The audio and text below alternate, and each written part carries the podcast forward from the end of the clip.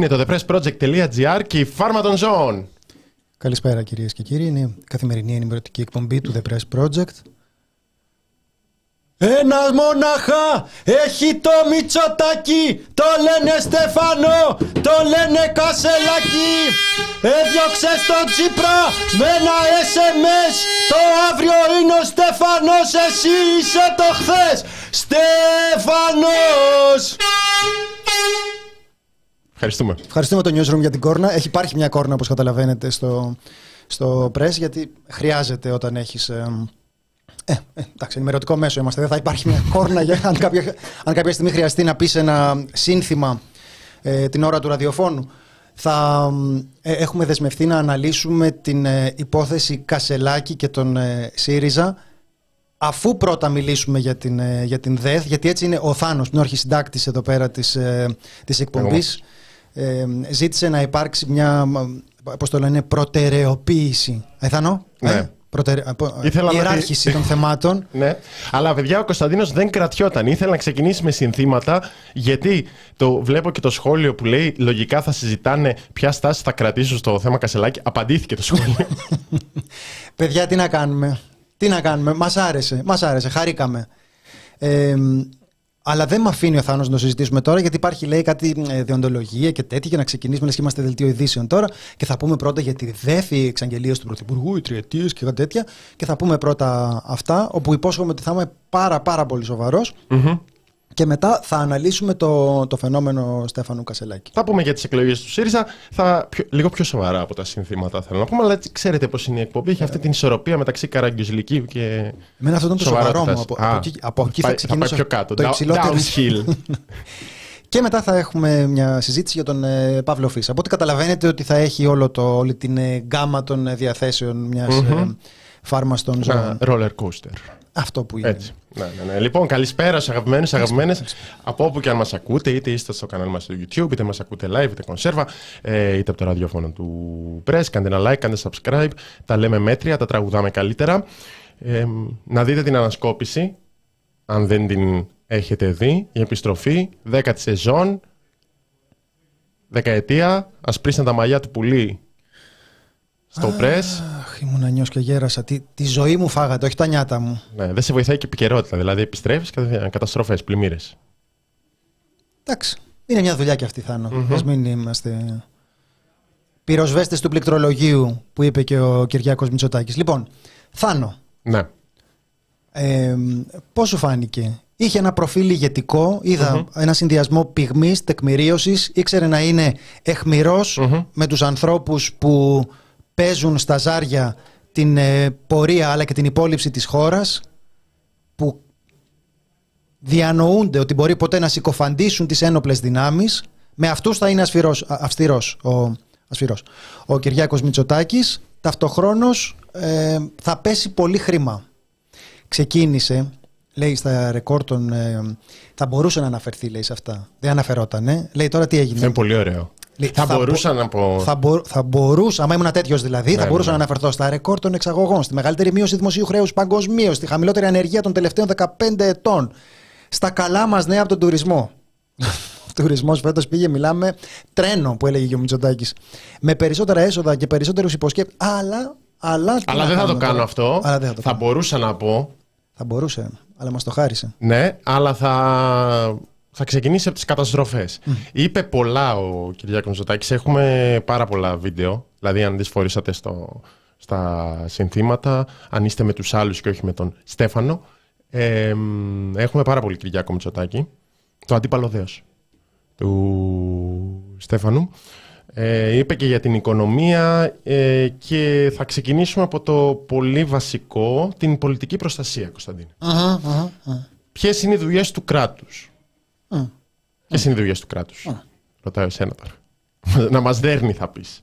Και να κονομάνετε οι φίλοι τους. Ναι, πέρα από αυτό. Α, δεν ξέρω κάτι θεωρητικά, άλλο. θεωρητικά, θεωρητικά, στις, δουλειές, στις, Θα πεις πράγματα στις τώρα. ευθύνες του κρατικού μηχανισμού είναι να μας προστατεύει Αχ, από θα- τις φυσικές καταστροφές και, Ήταν, και, ήταν. τις ανθρω- και την ανθρώπινη ζωή και την περιουσία. Ακούγαμε και πριν μερικές μέρες τις Θυμάσαι, δηλώσεις... από παλιά τα θυμάσαι αυτά. Από παλιά, από παλιά. Τις δη- Ακούγαμε τις δηλώσεις του τότε Προέδρου της Νουδού, του Κυριάκου Μητσοτάκη σε μια εκδήλωση το 2017 που λέει προτεραιότητα η ανθρώπινη ζωή και η ανθρώπινη περιουσία. Το είπε και σήμερα, το είπε και προχθές μάλλον, σήμερα εννοώ το 2023, ότι πρέπει το κράτος οφείλει να προστατεύει την ανθρώπινη ζωή και την ανθρώπινη περιουσία. Ανθρώπινη ζωή, τι κάνουμε, ένα μήνυμα... στέλνουμε μήνυμα, φύγετε. Ναι. Όσοι θέλανε, λέει, να, να, να κενώσουν, αυτοί mm-hmm. γλιτώσανε. Τώρα, mm-hmm. άμα τύχεις και στους άλλους που δεν θέλουν, γιατί κάπως αυτό άφηνε να, να εννοηθεί, ότι εμείς την κάναμε την, ε, τη δουλειά μας. Αυτοί που ήθελαν να, να εκενώσουν, ακολούθησαν τις οδηγίες, γλίτωσαν. Ε, για τους άλλους, είναι σαν να λέει ότι φταίνε. Δεν ήταν λίγο. Ε; Πάντα υπάρχει αυτό. Πάντα. Εντάξει, Ναι. Για την ανθρώπινη περιουσία, τι κάνουμε; Ασφαλιστικές. Ναι. Υποχρεωτική ασφάλιση. Καταρχάς, υποχρεωτική ασφάλιση για τις μεσαίες και μεγάλες επιχειρήσεις και να ανοίξει συζήτηση για την υποχρεωτική ασφάλιση των περιουσιών. Να δούμε το σχετικό απόσπασμα από την ομιλία το Σάββατο το βράδυ. Αν, αν μπορεί ο κύριος Μήτικας. Και παραγωγή. Και ναι, είναι καιρός να ξεκινήσει και στην Ελλάδα ένας δημόσιος διάλογος για την υποχρεωτική ασφάλιση όλων των περιουσιών, όλων των σπιτιών, όλων των παραγωγικών μονάδων από φυσικές καταστροφές. Σε ένα τόπο που αντιμετωπίζει φωτιές, πλημμύρες, αλλά και σεισμούς, η επιδίωξη αυτή γίνεται μονόδρομος. Αυτό είναι ομολογία ήττας. Έλα ρε παιδί μου, να ξεκινήσεις αυτή κουβέντα. Ναι, ομολογία... αυτό είναι ομολογία που λέει εγώ δεν μπορώ να το κάνω. Ναι. Εγώ ως κράτος, ως κρατικός μηχανισμός δεν μπορώ να το κάνω. Κάντε τα κουμάντα σας. Δεν είναι και ήττα τώρα από την άλλη, γιατί σου λέει, αυτό, καταρχάς αυτό σου λέει γίνεται έξω. Οπότε εκεί έχεις ήδη καταθέσει τα όπλα. Λες, με συγχωρείτε, εγώ ξέρετε τώρα έχω το, το σπίτι εκεί πέρα στην ε, Λούτσα, άντε να πάμε καμιά εκδρομή που, που είχαμε πάει να δούμε την, ε, την Ακρόπολη με το σχολείο, αλλά δεν έχω βγει και στο εξωτερικό. Σου λέει ο Μητσοτάκης αυτά γίνονται έξω. Λες εσύ, μάλιστα, εντάξει, τότε αλλάζει το πράγμα. Και αυτό που λέει είναι ότι το κράτος, το οποίο μέχρι πριν από λίγα χρόνια ε, κάπως ε, υποσχόταν ότι θα βοηθήσει μετά την ε, καταστροφή, τώρα σου λέει, ξέρεις κάτι, θα είναι υποχρεωτικό να πας να κάνεις μια ιδιωτική ασφάλιση. Οπότε είναι ένα τεράστιο κομμάτι του πλούτου που μεταφέρεται στις ιδιωτικές ασφαλιστικές εταιρείες και εκεί θα πρέπει κάπως λιγάκι να προσπαθήσουμε με βάση την εμπειρία των προηγουμένων ετών από άλλες χώρες όπως θα έλεγε και ο Πρωθυπουργός μας να σκεφτούμε και τι θα γίνει δηλαδή όταν θα έχουμε μια τεράστιας έκτασης, μια πολύ μεγάλης κλίμακας φυσική καταστροφή. Τι θα κάνει μια ιδιωτική εταιρεία; Αν καεί το σπίτι ενός, αν πλημμυρίσει το σπίτι ενός είναι πολύ πιθανό ότι η ασφαλιστική εταιρεία θα προσπαθήσει με να μην πληρώσει αλλά θα μπορεί να αντεπεξέλθει και να πληρώσει. Αν έχουμε μια μαζική καταστροφή, αν έχουμε δεκάδες ή εκατοντάδες ε, σπίτια, οι πιθανότητες ότι οι ασφαλιστικές αυτές θα κονομάνε τον καλό καιρό και θα βαρέσουν πιστόλι πάνω στην ε, καταστροφή αυξάνονται γεωμετρικά. Ναι, και, είναι, και υπάρχουν και πολλά υποερωτήματα σε, από αυτήν την, ε, σε αυτό το σενάριο. Δηλαδή, θα είναι υποχρεωτική ασφάλιση, οπότε τι συμβόλαιο θα υπογράφει ο άλλος, τι ψηλά γράμματα θα έχει το συμβόλαιο, πόσο πρόθυμη θα είναι η ασφαλιστική να τον ε, ε, αποκαταστήσει σε περίπτωση που αυτός ε, χάσει το σπίτι του; Θα το προβλέπει αυτό το συμβόλαιο; Π.χ. ένα φθηνό συμβόλαιο που θα κάνει; Θα φταίει που δεν έχει την οικονομική δυνατότητα για να κάνει ένα καλύτερο συμβόλαιο; Όλη αυτή η υποχρέωση του κράτους που ουσιαστικά αντιμετωπίζει την, έτσι, τη δυστυχία των πολιτών και παράλληλα και το πολιτικό κόστος αν δεν το κάνει, μεταφέρεται στον ιδιωτικό τομέα. Είναι άλλη μια περίπτωση ιδιωτικοποίησης όλο αυτό. Δηλαδή, όλη η ιδιωτικοποίηση γίνεται ως εξής. Το κράτος σου λέει: Εγώ δεν μπορώ. Εγώ δεν μπορώ να σου, ε, να σου προσφέρω δημόσια υγεία, εγώ δεν μπορώ να σου προσφέρω δημόσια παιδεία, εγώ δεν μπορώ να σου προσφέρω ε, δίκτυα σιδηροδρομικά. Θα το δώσω στον ιδιώτη. Θα, θα... το δώσω. Έχω κάτι φίλους μου, κάτι δικά μου παιδιά εμπιστοσύνης. Είναι, ξέρω εγώ, συγγενείς, φίλοι, αυτά, ό,τι δίκοι του άνθρωποι, ρε παιδί μου, γιατί και εμείς δεν θέλουμε να πάμε στην τύχη, να είμαστε κάπως ε, συστημένοι. Να μας πάει σε ένα φίλο του να μας πει: Ορίστε, πήγαινε εδώ πέρα και θα το κάνει, και θα το κάνει αυτός. Γιατί αντιλαμβάνεστε ότι εδώ πέρα έχουμε ταυτοχρόνως και το κράτος που αποσύρεται από αυτές τις υπηρεσίες και την υποχρεωτικότητα η οποία εξασφαλίζει τα εισοδήματα από τα φιλαράκια τους. Πώς ήταν οι μάσκες, θυμάσαι με τις μάσκες; Δεν μπορεί. Τα τεστ ε, που είναι υποχρεωτικά μεν, αλλά δεν μπορεί το κράτος να τα καλυψει Δεν μπορεί το κράτος. Πρέπει να υπάρξει κάποιος επιχειρηματίας που έφτιαχνε τέντες ή σουτιέν μέχρι την προηγούμενη μέρα και ξαφνικά να αποφασίσει να ασχοληθεί περίπου τα ίδια. Είναι με μάσκες ή, ναι. ή τεστ. Γιατί η κρίση είναι μια ευκαιρία αν είσαι από τη σωστή πλευρά της ιστορια Επιχειρηματικά λέμε τώρα. Ναι, όπως συμβαίνει και με τους αναδόχους του. Θα το δούμε στη συνέχεια, νομίζω, αυτό το απόσπασμα το αναφέρει. Ότι θα γίνουν ανάδοχοι κάποιων έργων, ιδιωτικές εταιρείες και λες τι θα υιοθετήσουν, όπως είναι το παιδί, ναι, ας πούμε. Ναι. Φαντάζει έτσι, θα πάρουν ένα, ένα έργο να το φροντίζουν. Όχι ότι θα έχει λεφτά αυτό το πράγμα.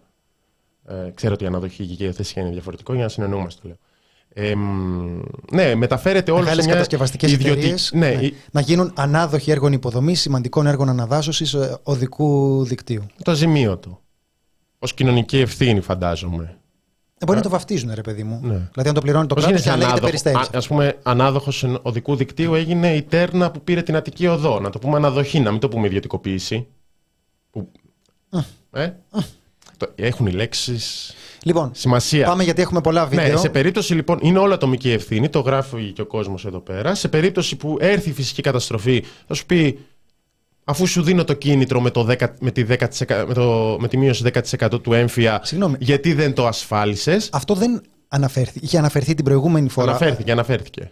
Στην ομιλία στην έκθεση. Ναι, ναι, ναι, ότι θα υπάρχουν κίνητρα και αντικίνητρα. Προφανώς. Α, εντάξει. Ναι. Προφανώς δεν θα είναι το ίδιο ακριβώς. Αλλά και πάλι, και να είναι το ίδιο, πάλι μεταφέρεται μια ευθύνη του κράτους και κάποια έσοδα στις ασφαλιστικές. Μετά θα είναι βγάλει τα πέρα μόνος με την ασφαλιστική και το συμβόλαιο που εσύ επέλεξες να υπογράψεις με την ασφαλιστική. Μετά δεν φταίω. Εντάξει, αν έρθει κάποιο κανόνι, όπως συμβαίνει συνήθως, ε, ειδικά στην ασφάλιση, η ασπή πρόνοια είναι χαρακτηριστικό, μπορεί το κράτος να παρέμβει με την καλή την καρδιά και να πει: Καλύπτω εγώ τη ζημιά. Αλλά αυτό είναι θελοντικό. Όχι, okay, είναι και πολύ καλή λύση. Θα πληρώνουμε ναι. τους ιδιώτες μέχρι που θα έρχεται η στιγμή να φαλυρίσουν και, και θα, είναι και μετά μια πράξη μεγαλοσύνης. Και να μπει το κράτος. καλός που είμαι. Όχι, αυτό μου αρέσει εμένα. Επομένως, δεν χρειάζεται να κάνεις και πολλά αντιπλημμυρικά, γιατί θα έχουμε σεισμούς, πλημμύρες και πυρκαγιές. Δεν χρειάζεται να είναι προτεραιότητα. Όχι, μωρέ. Λοιπόν, πάμε να δούμε το επόμενο βίντεο. Ε, Ποιο θα, έχω, έχω θα ήθελα, για την ε, εθελοντική συνεισφορά θα ήθελα. Ναι, ναι, να, ναι. να δω γιατί ε, εγώ είμαι υπέρ του εθελοντισμού, δεν είμαι. Η θα απαιτήσει και από τον ιδιωτικό τομέα τη δική του θέση σε αυτό το μέτωπο της ανασυγκρότησης. Όχι μόνο με τεχνονοσία, αλλά και με κεφάλαια. Μεγάλες κατασκευαστικές εταιρείες να γίνουν ανάδοχοι έργων υποδομής, έργων σημαντικών έργων αναδάσωσης, οδικού δικτύου, εταιρείες οικιακού εξοπλισμού να βοηθήσουν μέσα από εκπτώσεις που ήδη κάποιες έχουν εξαγγείλει, τους πληγέντες συμπολίτες μας, έτσι ώστε να ανακοινήσουν τα νοικοκυριά τους. Και βέβαια ακμαίοι οργανισμοί, όπως η Ένωση Ελληνικών Τραπεζών, η οποία ήδη συνεισέφερε 50 εκατομμύρια ευρώ στο κοινό τομείο της ανασυγκρότησης, αλλά και η Ένωση των Εφοπλιστών, ο Σύνδεσμος Επιχειρήσεων και Βιομηχανιών, οι απόδημοι μας, να χρηματοδοτήσουν εθελοντικά αυτήν τη νέα μεγάλη εθνική προσπάθεια. Το συζητούσαμε και την Παρασκευή. Είναι πολύ ωραίο αυτό να σε ρωτάει το κράτος, θες να πληρώσεις; Τώρα αυτός είναι πρωθυπουργός influencer, κατάλαβες. Δεν είναι ακριβώς δηλαδή ότι ε, επεμβαίνει και το ρυθμίζει αυτό. Παίζει ένα ρόλο προπαγανδιστικό. Πώ έχεις τον ε, Χαβιέ Παρδέμα, ας πούμε, σε μια διαφήμιση κοινωνικού περιεχομένου. Ε; Mm-hmm. Πώ λες, ξέρω εγώ, παστίλια για τον πόνο του άλλου, κάτι, μια διαφήμιση. Ναι, ναι, ναι. Είναι αυτό σε πρωθυπουργό. Βγαίνει ο πρωθυπουργός και λέει: Είσαι εφοπλιστής. Δώσε ένα πεντά ευρώ, τόσα λεφτά βγάζεις. Κάνεις τόσο, τόσο διάφορες δραστηριότητες ε, ύποπτες δώσε και ένα πεντά ευρώ για, το, για τις πλημμύρες mm-hmm. και μπορεί ο άλλος να εμπνευστεί, γιατί το έχει αυτό ο Κυριάκος, εμπνέει πάρα πολύ. Μην κοιτάς ε, εσύ που είσαι τώρα ιδιόρυθμος, σε πάρα πολλούς ανθρώπους. Εντάξει, και, και εγώ. Φάνηκε. Και εγώ. Καταλάβαμε όλοι. Εντάξει, Κατάλαβε όλο το μεταξυργείο. Εντάξει, δεν, ε, εγώ δεν θέλω να κρύβομαι από τον κόσμο μας. Εμένα η υποχρέωσή μου δεν είναι να είμαι αμερόληπτος, είναι να είμαι ειλικρινής. Οπότε ειλικρινής. είμαι. Αυτό. Όταν μιλάω εγώ, λέω λόγια καρδιάς. Στέφανος. Λοιπόν, ε, αυτό είναι το σύστημα λοιπόν με τους, ε, με τους εφοπλιστές. Είναι ότι λέει ο Μητσοτάκης, ε, είναι αυτοί, πάνε καλά, θα τους ρωτήσω μπας και τους περισσεύει τίποτε. Τώρα για τους υπόλοιπους δεν ρωτάει, άμα δεν σου περισσεύεις το λέει μόνος του. Mm-hmm. Κατάλαβες γιατί ξέρει τι γομάρια είστε. Ξέρει ότι έχετε καβουριά στις τσέπες. Ενώ ο άλλος που έχει και μια οικονομική επιφάνεια δεν θα του λείψει, δεν θα το καταλάβει, σε αυτόν του λέει άμα θες. Άμα σου βγει συναισθηματικά, όπως το, όπως το νιώσεις. Yeah. Ε, Κοίταξε μέσα σου. Yeah. Κοίταξε μέσα στην ψυχή σου και αποφάσισε τι θέλεις. Ναι. Σε περιβάλλον λαϊκισμού θα πω ότι για, το, για το κόψιμο του market pass. Δεν ρώτησε, θες να, κοπεί το, θες να πάει το market pass σου υπέρ των πλημμυροπαθών. Θα υπήρχε κόσμος που θα το έλεγε αυτό, ναι. Γιατί αυτή είναι η αλληλεγγύη του κόσμου από τα κάτω. Αλλά δεν σε ρώτησε, το κόψε. Εκτός από τον Εύρο και τη Θεσσαλία που πανηγύρισε κιόλας, το που είπε ότι διατηρείται. Δηλαδή, μια άλλη διατύπωση σε εκείνο το σημείο, αυτό δεν θα παίξει, βίντεο είναι πολύ μικρό, είναι δεν θα κοπεί το market pass σε Εύρο και Θεσσαλία. Το οποίο είναι πάρα πολύ ωραίο, είναι για χειροκρότημα. Αλλά δεν λέει αυτό. Έχει δώσει την διαρροή ο Χατζηδάκης ότι θα κοπεί και έρχεται άλλο σαν παροχή να σου πει: Όχι, στον Εύρο και στη Θεσσαλία θα πάρουν 34 ευρώ, 40 ευρώ για δίμηνο. Για να τα απεξέλθουν στην ακρίβεια που καταστράφηκε το 1 τέταρτο της αγροτικής παραγωγής της χώρας. Εντάξει. Εντάξει. Για, για μένα αυτά είναι λόγια για να τον ξαναψηφίσω, τον Κυριακό Μητσοτάκη. πάμε και στο Τώρα, οικονομικό, δείτε το δυνατό δείτε το χαρτί. εσείς. Λοιπόν, να, να δούμε το επόμενο για την... ε, Διάλεξη. ε, θα ήθελα για το αγαπημένο μας θέμα. Για, τα, για την ασφάλεια στα σύνορά μας. Εύρος. Ακριβώς κινητοποίηση θα γίνει και για αυτούς. Δεν θα επαναλάβω το σχέδιο που ήδη ανακοίνωσα εκεί. Θα προσθέσω μόνο ότι θα το πλαισιώσει η αναδιάταξη της άμυνάς μας απέναντι στις μεταναστευτικές ροές. Με λίγα λόγια, η επέκταση του φράχτη συνεχίζεται και θα ολοκληρωθεί. Το ρωτάς για τις πυρκαγιές, για τον Εύρο. Ναι. Τι θα κάνετε, Θα βάλω φράχτη. Πώς συνδέεται αυτό, Αφού μπαίνουν οι μετανάστες. και βάζουν τις φωτιές. Α, δεν το είπα, εσύ Δεν το το είπες. είπε, το εσύ το συνδέει. Ναι, Εμεί το συνδέουμε κακό προαίρετο. Ότι πα- πάλι δείχνει τους Είναι περίπου βέβαιο. Είναι περίπου βέβαιο ότι αυτοί τις βάζουν. Περίπου βέβαια. Ναι, περίπου. Δηλαδή είναι Κα- σχε- σχεδόν βέβαιο. Ναι, ναι.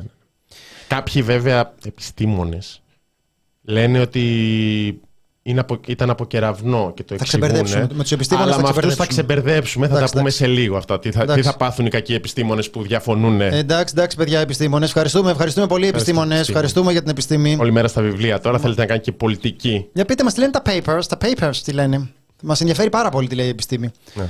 Έλα, να είσαι τώρα... Έλα, ξεμπέρδε τώρα, ξεμπέρδε καημένη. Έλα να είσαι υφιστάμενος του Κικίλια και του Οικονόμου να δεις. Θα σε φωνάζει και κύλια στο γραφείο του. Λέει, Έλα, ρε. Έλα. Τι λένε τα. Τι, τι λέει η έρευνα, θα λέει, θα λέει «Ε, ε, θα σε διώχνω και κύλια.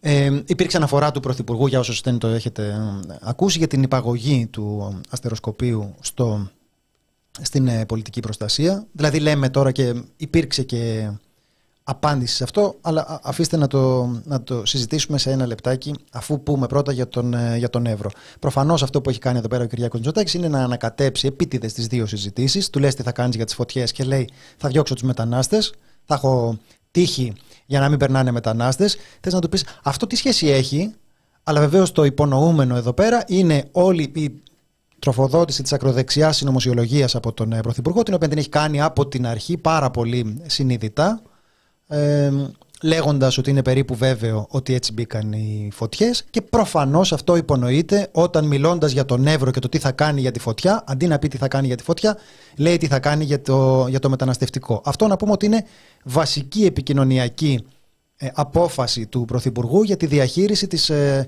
καταστροφής στον Εύρο. Από την αρχή δηλαδή προτίμησε, θεώρησε ότι θα ήταν πολύ καλύτερη ιδέα αντί να κάθεται να λέει για ποιο λόγο σημείωσε αυτή την τεράστια διαχειριστική αποτυχία της τεράστιας οικολογικής και ανθρώπινης ε, καταστροφής. Το ότι κάηκαν ζωντανοί δεκάδες άνθρωποι και ότι κάηκε ένα εκατομμύριο στρέμματα. Αντί να συζητήσει γι' αυτό είναι πολύ βολικότερο για την κυβέρνηση να βρίζει μετανάστες. Οπότε το έκανε και πάλι από το, από το βήμα εκεί πέρα της ε, έκθεσης της Θεσσαλονίκης. Πολύ λογικό είναι, μπράβο του ε, είναι ό,τι θα περιμέναμε από τον Κυριάκο Μητσοτάκη. Αυτό έχει κάνει σταθερά στην υπόθεση του Εύρου. Απλώς το ξαναείπε, το ε, επαναβεβαίωσε ε, στην ε, εκθέση της Θεσσαλονίκης, στην ομιλία του. Για αυτούς που έχασαν τα πάντα από τις πλημμύρες, ρωτάει ο Δημοσθένης ποιο είναι το σχέδιο, δεν κατάλαβα. Θα υπάρχουν, υπάρχουν αποζημιώσεις. Έχουν ξεκινήσει, λέει η κυβέρνηση, να δίνονται κάποια ποσά, 6.600 ευρώ, ώστε να γίνει μια πρώτη αρχή. Δεν ξέρω στο τέλος θα γίνει ο λογαριασμός το τι θα δοθεί συνολικά και τι θα επαρκεί. Προς το παρόν, βέβαια, το κράτος μπαίνει στον κόπο να αποζημιώσει για τη δική του ανεπάρκεια. Αλλά μάλλον είναι η τελευταία ή προτελευταία ή προ-προτελευταία φορά, ανάλογα με το πόσες καταστροφές θα μας βρουν ε, από τις προτεραιότητες αυτής της κυβέρνησης ε, τους επόμενους μήνες μέχρι να περάσουμε στην υποχρεωτική ασφάλιση. Προς το παρόν υπάρχει δέσμευση του κράτους, υποχρέωση να αποζημιώνει. Λοιπόν, ε, θα κλείσουμε με ένα απόσπασμα για την κριτική. Γιατί καλά τα λέμε εδώ. Αλλά είμαστε. Τι είμαστε; Πυροσβέστες του καναπέ και πατριώτες του πληκτρολογίου. Πάμε να το ακούσουμε. Και μεταρρυθμιστές της φακής. Αυτό σωστά. Πώς μεταρρυθμίζει κανείς Και σε όσου καλόπιστα σχολιάζουν ότι τάχα δεν ξεκινήσαμε καλά, του απαντώ πάντα σας ακούω. Υπόσχομαι ωστόσο ότι όσο και αν χάνουμε κάποιες μάχες, στο τέλος θα κερδίσουμε τον πόλεμο. Όπως ακριβώς τον κερδίσαμε και την προηγούμενη τετραετία. Να το θυμάστε αυτό. Καλοδεχούμενη. Για μένα πάντα η κριτική. Αρκεί να γίνεται καλοπροαίρετα. Να είναι τεκμηριωμένη. Και όσοι ασκούν κριτική, ας αφιερώσουν και λίγοι από τη σκέψη τους σε όσους είναι στην αρένα και υδρώνουν και ματώνουν, που θα έλεγε και ο πρόεδρος Θεόδωρος Ρούσβελτ πριν από 100 τόσα χρόνια έγραψε αυτό το κείμενο εξαιρετικά ενδιαφέρον για εμάς τους πολιτικούς που είμαστε στην αρένα και ξέρουμε τι σημαίνει να είμαστε στην πρώτη γραμμή της δράσης. Σας το έχουν στο μυαλό τους αυτό, πάντα. Οι διάφοροι αυτόκλητοι, πυροσβέστες του καναπέ, οι πατριώτες του πληκτρολογίου και οι μεταρρυθμιστές της φακής. Καταρχάς να συμφωνήσουμε κάτι. Για πες. Ούτε εμείς έχουμε υδρώσει και ματώσει, το δέχομαι. Ούτε ο Κυριάκος Μητσοτάκης έχει υδρώσει και ματώσει. Έχουν υδρώσει και έχουν ματώσει οι άνθρωποι που είναι στην πρώτη γραμμή. Στους οποίους χρησιμοποιώ σα σπίδα για να προστατεύετε από την κριτική. Είναι λίγο χιδαίο αυτό να πούμε. Πριν να, πριν να περάσουμε στην ε, ουσία αυτού που λέει, το να ταυτίζει με τους ανθρώπους που βρίσκονται στην πρώτη γραμμή και να λες ότι μην ασκείτε κριτική εσείς που δεν έχετε υδρώσει και ματώσει, είναι λαθροχειρία το λιγότερο που μπορούμε να πούμε. Γιατί Μεταξύ των ακριβώς όπως οποίων λέει εγώ αυτό. Ναι, που έλεγε ο Ρούσβελτ, για, γι' αυτόν το έγραφε ο Ρούσβελτ, τι ξέρε. Μμμ. Στην πρώτη Ε, γραμμή. Ναι. Το ζήτημα είναι ότι η ευθύνη που έχεις δεν είναι να υδρώνεις και να ματώνεις. Η ευθύνη που έχεις ως πρωθυπουργός είναι διαχειριστική. Είναι να λες σε άλλους που να πάνε να υδρώσουν και να ματώσουν. Είναι να, να αξιολογείς, να ιεραρχείς. Πώς κάνουμε εμείς την εκπομπή που ξεκινάμε με συνθήματα. Αυτό, Αυτή είναι η δική μας ευθύνη. Να ιεραρχήσουμε τα θέματα της επικαιρότητας. Αυτή είναι και η δική του πολιτική ευθύνη. Να ιεραρχήσει τα θέματα, να δει τι θέλει να επιλύσει και τι όχι, να επινοήσει τις λύσεις. Δεν χρειάζεται να ματώσει. Να ελέγχει, Δεν αν, ματώνει να κιόλας. ελέγχει αν γίνονται. Π.χ. αναφέρθηκε στο πρόγραμμα υγιής που μάθαμε τον Κική ότι έχει απορροφητικότητα 1%, δύο χρόνια πρόγραμμα και υπερασπίζεται και το επιτελικό κράτος και λες αυτή δεν είναι η δουλειά του επιτελικού κράτους. Η αξιολόγηση των υπουργών που δεν ξέρω, οι μπλε φάκελοι. Μας μπλε φάκελοι, πολύ ωραίο. Το ξανα, ξαναεμφανίστηκαν τον Ιούλιο σε τέσσερα χρόνια ξανά. Στο τέλος της τε, τετραετίας, αν υπάρξει τέλος, αν φτάσουμε τετραετία. Ε, ναι. Ήτανε κάπου εκνευρίστηκε. Αλλά είναι και το πολύ ωραίο ότι ε, εντάξει, δεν δέχεται τη δικιά σας κριτική, αν τώρα κακόπιστα. Αυτό που τη κρίνεται θέλει την κυβέρνηση. καλόπιστη. Πώς είναι η καλόπιστη, δηλαδή; Καλόπιστη- Σου λένε κάτι, οφείλει να απαντήσει. Παράτα με τώρα με τις προθέσεις τώρα. γιατί είναι. Καλόπιστη κριτική που λέει η Κωνσταντίνε Πουλή ότι τάχα. Δεν τάχα, ξεκινήσαμε καλά. Δεν ξεκινήσαμε καλά. Ενώ πήγε αέρα. Ε, Πυροσβέσεις του, του καναπέ. Έχω σβήσει περισσότερο από τον Κυριάκο Μητσοτάκη σίγουρα φωτιές. Πατριώτης του πληκτρολογίου. Δεν είμαι πατριώτης. Εκτός με την έννοια αυτή που σε συναντάει κάποιος στο εξωτερικό και λέει Ε, πατριώτη! Πού είσαι, ρε, πατριώτη; Αυτό μέχρι εκεί. Α, σε αυτό γυρνάς. Ε, εντάξει τώρα. Α- Άλλη συγκίνηση. Εμείς με τον Στέφανο, ξέρεις, έχουμε μια, μια εντελώς διαφορετική. Και μεταρρυθμιστές, πώς μεταρρυθμίζει κανείς ε, φακές, αναρωτιόμουν, μπορεί να είναι αυτό. Ε, μ, αυτά τα Δεν πειράματα είναι, που κάνουν. δεν, με είναι την- αγνοί, με- δεν είναι έμπειροι μεταρρυθμιστές. Είναι μεταρρυθμιστές της πλάκας. Δηλαδή τώρα, όταν δεν έχεις ασθενοφόρα, δεν μπορείς.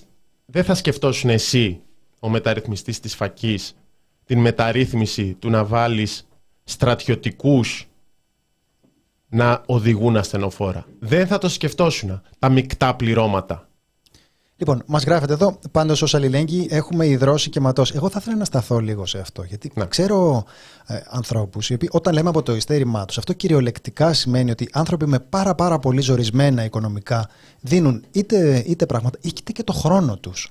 Το χρόνο τους. Άνθρωποι οι οποίοι ξοδεύουν κάθε εβδομάδα ώρες, πολλές ώρες σε δράσεις αλληλεγγύης, οι οποίες δεν τους περισσεύουν, είναι ζήτημα προτεραιοτήτων στη ζωή τους. Και με αυτή την έννοια αυτοί οι άνθρωποι, ναι, εμ, υδρώνουν. Τώρα, εμείς εντάξει, όπως ξέρετε, είμαστε εδώ για το χρήμα. Δεν είναι στο The Press Project. Ε, η αλήθεια είναι ότι μπορεί να συντασσόμαστε με τους καλούς σκοπούς, αλλά είναι και τεράστια τα οικονομικά, τα οικονομικά κίνητρα. Οπότε κάπως Ναι, είναι η Ένωση σταθμίζεται. Ελληνικών, Ελληνικών Τραπεζών, η Ένωση Ελλήνων Εφοπλιστών και το The Press Project, τους ακμαίους οργανισμούς. Είναι γνωστά αυτά. Γι' αυτό και μας ρωτάει και εμά εθελοντικά. Θέλετε να βάλετε κάτι; Αυτό πάντως είναι. Εμένα μου αρέσει το επιχείρημα. Δηλαδή, από όταν το έβαλε ο Βελόπουλος στην ερώτηση για το The Press Project στην ε, Βουλή, μου αρέσει πάρα πολύ. Εσύ που μιλάς, έχεις ρίξει ένα ποτήρι νερό για να σβήσεις μια φωτιά. Με ο άλλος υποστηρίζει κυνηγούς μεταναστών την ίδια στιγμή αντί να ρίξει νερό. Αλλά είναι πολύ ωραίο. Μπιφτέκια Ο φακής. άλλο έχει Αυτή είναι η υπευθύνει τα μεταρρύθμιση. αντιπλημμυρικά που δεν τα κάνει και γυρνάει να σου κουνήσει το δάχτυλο. Εσύ, ναι, εσύ, τι έκανες; Παναγία μου. Λοιπόν, έκανα, αλλά δεν- είπαμε, δεν είναι αυτό το, δεν είναι αυτό το θέμα. Ε, μου άρεσε, Θάνο, ένα σημείο στην, ε, στην ομιλία του Πρωθυπουργού μας που έλεγε για το πώς έτσι αναλαμβάνει τις ευθύνες του απέναντι στην ε, κοινωνία και λέει ανοίγουμε μέτωπο όμως και με τον πολίτη, ο οποίος ανάβει ανεύθυνα φωτιά στο ακαθάριστο οικόπεδό του. Και γενικά χρειαζόμαστε επιτέλους μια κυβέρνηση που θα ανοίξει μέτωπο με τον πολίτη με τα κυκλώματα των διακινητών μεταναστών από το εξωτερικό. Θυμάστε. Ανοίγω πόλεμο με τα κυκλώματα των διακινητών σημαίνει ότι από αυτούς που έχουν μπορέσει να διασωθούν, βαφτίζω κάποιον διακινητή και στρέφω το μίσος των πολιτών εναντίον του, εμφανίζοντας αυτόν ως τέρας, χωρίς ποτέ να υπάρχουν στοιχεία. Δείτε τα αντίστοιχα ρεπορτάζ.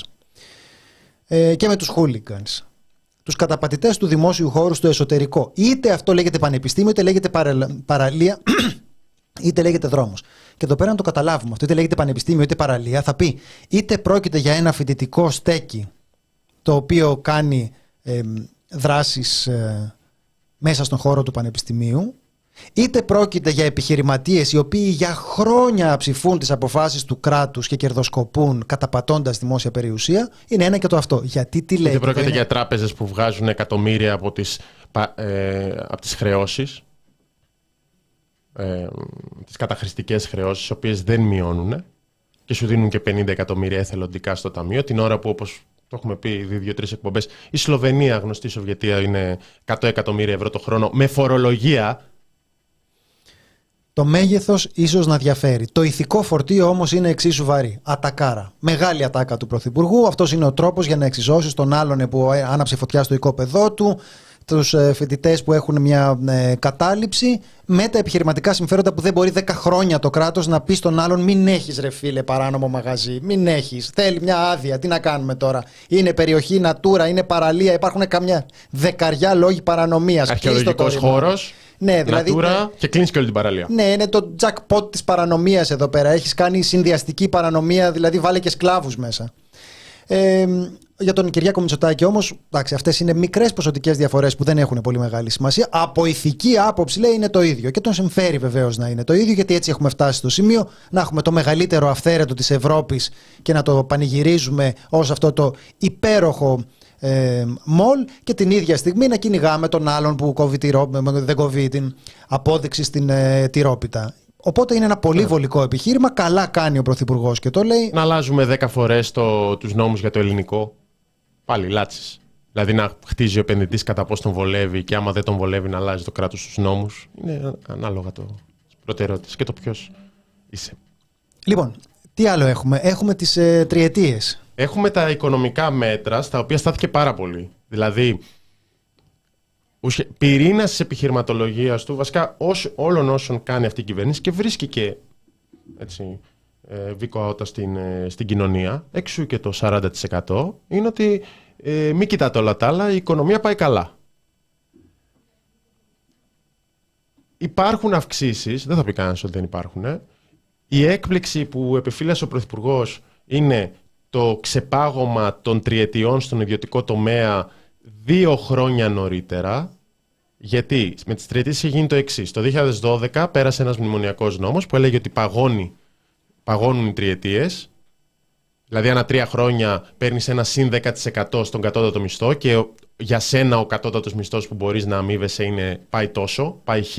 Κατώτατος μισθός με 10%, κατώτατος μισθός με 20%, κατώτατος μισθός με 30% ανά τρία χρόνια. Όταν συμπληρώνεις, συμπληρώνεις μια τριετία, παίρνεις το ένα, ανεβαίνεις μια κλίμακα τέλος πάντων. Ε, αυτό πάγωσε και η πρόβλεψη ήταν ότι όταν πέσει η ανεργία για τέσσερα συνεχόμενα τρίμηνα, θα, κάτω από το 10%, θα μας αφήσουν να το επαναφέρουμε.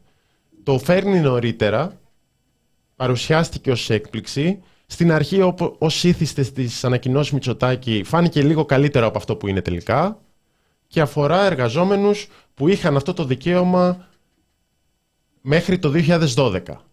Τα χρόνια 2012 με 2023 δεν μετράνε για τις ε, τριετίες. Δηλαδή αν ήσουν εργαζόμενος και είσαι τώρα με 100 του μισθό και δουλεύεις 6-7 χρόνια δεν σε πιάνει. Με, ξεκινάς να μετράς, να θεμελιώνεις δικαίωμα από το 2024. Δεν υπάρχει ουσιαστικά αναδρομικότητα. Δεν λέει κανείς ότι δεν είναι αύξηση.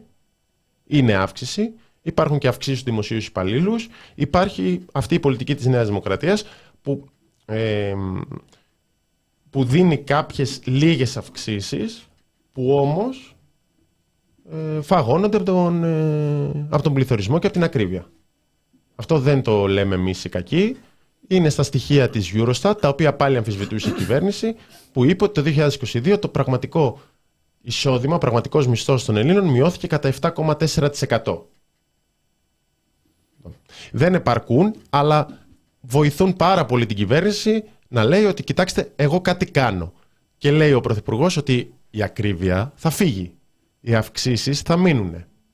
Το αν θα φύγει η ακρίβεια μετά και από την καταστροφή στη Θεσσαλία είναι κάτι το οποίο είναι ε, υπεραισιόδοξο, θα πω. Αυτό. Απλώς στάθηκε πολύ στην οικονομία, τη θεωρεί προνομιακό σημείο. Αποδείχθηκε σε εκλογές ότι είναι προνομιακό σημείο. Συνοψίζεται λίγο στο πώ να δώσει ο Μητσοτάκης τι να κάνει, που λέει πολλοί κόσμος, στο ότι τουλάχιστον αυτοί προσπαθούν, στο ότι τουλάχιστον πήρα κάποια ευρώ παραπάνω στην τσέπη και αυτά. Δεν μπορούμε να το παραγνωρίζουμε, δεν μπορούμε να, να πούμε ότι δεν γίνονται αυτά και δεν ανακοινώθηκαν. το ζήτημα είναι πόσα χρήματα μένουν στην τσέπη στο τέλος του μήνα.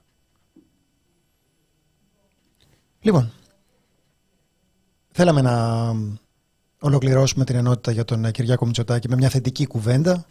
Ε, Θάνο, να πούμε λίγο για το αστεροσκοπείο πριν να κλείσουμε με τη ΔΕΘ. Ναι. Στη συνέντευ... Περνάμε τώρα στη συνέντευξη τύπου που ήταν την Κυριακή και εκεί υπόθηκαν δύο πράγματα. Θα πω το ένα επιγραμματικά. Ουσιαστικά επιβεβαίωσε κάτι το οποίο είχε καταγγελθεί από βουλευτές του ΣΥΡΙΖΑ, ε, νομίζω και του ΚΚΕ, ε, για το ότι από το Ταμείο Ανάπτυξης η κυβέρνηση έβγαλε αντιπλημμυρικά έργα. Τον ρώτησαν από την Αυγή και ουσιαστικά το παραδέχθηκε δέχον, ε, λέγοντας ότι την, αν, κάναμε αναθεώρηση του Ταμείου, θα, την, θα κάνουμε καινούργια αναθεώρηση και θα τα εντάξουμε αυτά τα έργα. Οπότε έμεσα παραδέχθηκε αυτό που λεγόταν χωρίς στοιχεία γιατί δεν έχει δημοσιοποιηθεί η αναθεώρηση του σχεδίου για το Ταμείο Ανάκαμψης. Αυτό ήταν το ένα. Είναι θέμα προτεραιοτήτων. Είχαν κάποια αντιπλημμυρικά στο Ταμείο Ανάκαμψης, τα βγάλανε. Έγινε η καταστροφή στη Θεσσαλία, τα ξαναβάζουν τώρα. Θα μείνουνε, δεν ξέρω. Το δεύτερο είναι αυτό με το αστεροσκοπείο. Ε, Κωνσταντίνε, ανακοίνωσε στη συνέντευξη τύπου Πρωθυπουργός ότι η Εθνική Μετεωρολογική Υπηρεσία και το Εθνικό Αστεροσκοπείο Αθηνών, που μέχρι τώρα είναι ανεξάρτητοι οργανισμοί που συμβουλεύουν την ε, πολιτεία, θα υπαχθούν στην ε, πολιτική προστασία. Πώ ακούγεται αυτό; Εντάξει, καλή ιδέα μου ακούγεται, γιατί τώρα τους ρωτάς πόσο έβρεξε και δίνονται απαντήσεις ε, ε, πρόχειρα και επιπόλαια με καθαρά πολιτικά κίνητρα, συριζογενή θα τα ονόμαζα ναι. Οπότε θα το θεωρούσα πολύ θετικό βήμα. Όποιος επιστήμονας θέλει να εκφράσει την άποψή του για κάποιο ζήτημα, να υπάρχει μια κομματική επιτροπή που να δίνει πρώτα την ε, έγκρισή της. Οπότε να, υπάρχουν, να υπάρχουν αυτοί οι επιστημονικοί μεν οργανισμοί, οι οποίοι όμως θα υπάγονται σε κάποιο κομματόσκυλο προκειμένου να ρωτάμε την άδειά του για να πούμε αν θα βρέξει και αν δεν θα βρέξει. Ναι, ή να διορίζονται και οι διευθυντές, να, διορίζονται, να διορίζεται η διοίκηση. Ναι, μωρέ τώρα. Mm. Οπότε θα συμβαίνει ένα τέτοιο φαινόμενο και θα έχεις εκεί πέρα τον ε, διευθυντή του αστεροσκοπείου που θα λέει Από τον καιρό του Νόε έχει να συμβεί αυτό. Ναι.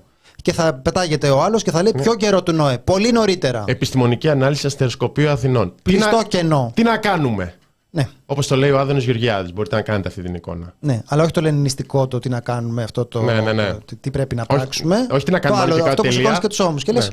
τι να «Ε, κάνουμε ερωτηματικό. Τι να κάνεις. Τι να κάνεις. Τι να κάνεις, να κάνεις ένα μαλλό. Έβρεξε. Ανακοίνωση Εθνικό Αστροσκόπιο Αθηνών. Αν και κάτι λέει. Έβρεξε.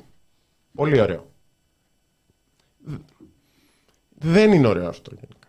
Α, δεν είναι; Όχι, όχι, όχι. Ανακοίνωση αστεροσκοπίου. Τι να κάνω, μάνα μου; Να αντισταματήσω. Σε 16.000 χρόνια ξανά ανακοίνωσε στερεοσκοπείο Αθηνών. 8 δισεκατομμύρια τόνους νερού έριξε. Τι να κάνει ο άνθρωπος; Μόνος του με κουβάδες θα τους βγάλει ο Μητσοτάκης; Ναι. τόσους τόνους ε, νερού. Λοιπόν, Απάντησε ο Διευθυντής και Πρόεδρος του Εθνικού Αστεροσκοπείου Αθηνών, ο κ. Μανώλης Πλειώνης, με ανάρτησή του στο Facebook, με δήλωση, λέγοντας: Στην αρχή δεν θα τη διαβάσω ολόκληρα, αλλά η αρχή έχει πολύ μεγάλη σημασία.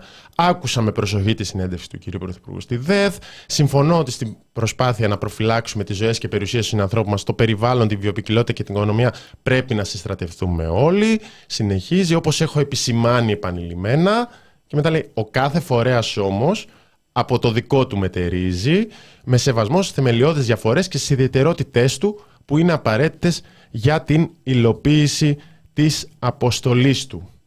Και στη συνέχεια λέει ότι θα επιδιώξω να συναντηθώ με τον κύριο Πρωθυπουργό το ταχύτερο δυνατόν, καθότι βρίσκομαι σε υπερατλαντικό επαγγελματικό ταξίδι, για να τον ενημερώσω για τις επανειλημμένες προσπάθειές μου να υπογραφεί μνημόνιο συνεργασίας με το Υπουργείο Κλιματικής Κρίσης και Πολιτικής Προστασίας ήδη από τις αρχές του 2022.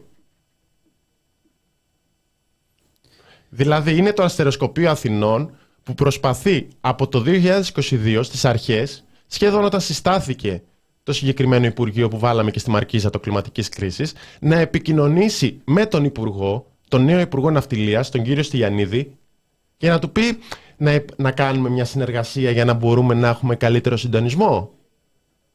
Και από ό,τι καταλαβαίνουμε από αυτό που ουσιαστικά καταγγέλλεται, ο Στυλιανίδης τον άφηνε στο διαβάστηκε.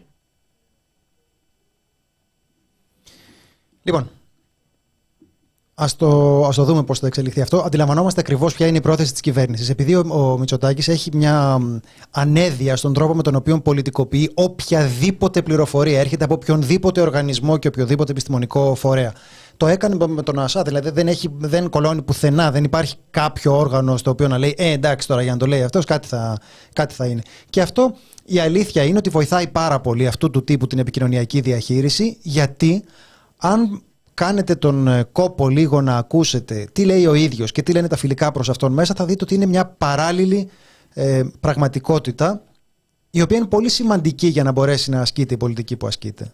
Δηλαδή ο Μητσοτάκης μιλάει σαν να μην υπάρχει ο κόσμος μέσα στον οποίο ε, ζούμε. Και αυτό προαναγγέλει τώρα και με τον, ε, με τον καυγά που έχει ανοίξει με το αστεροσκοπείο.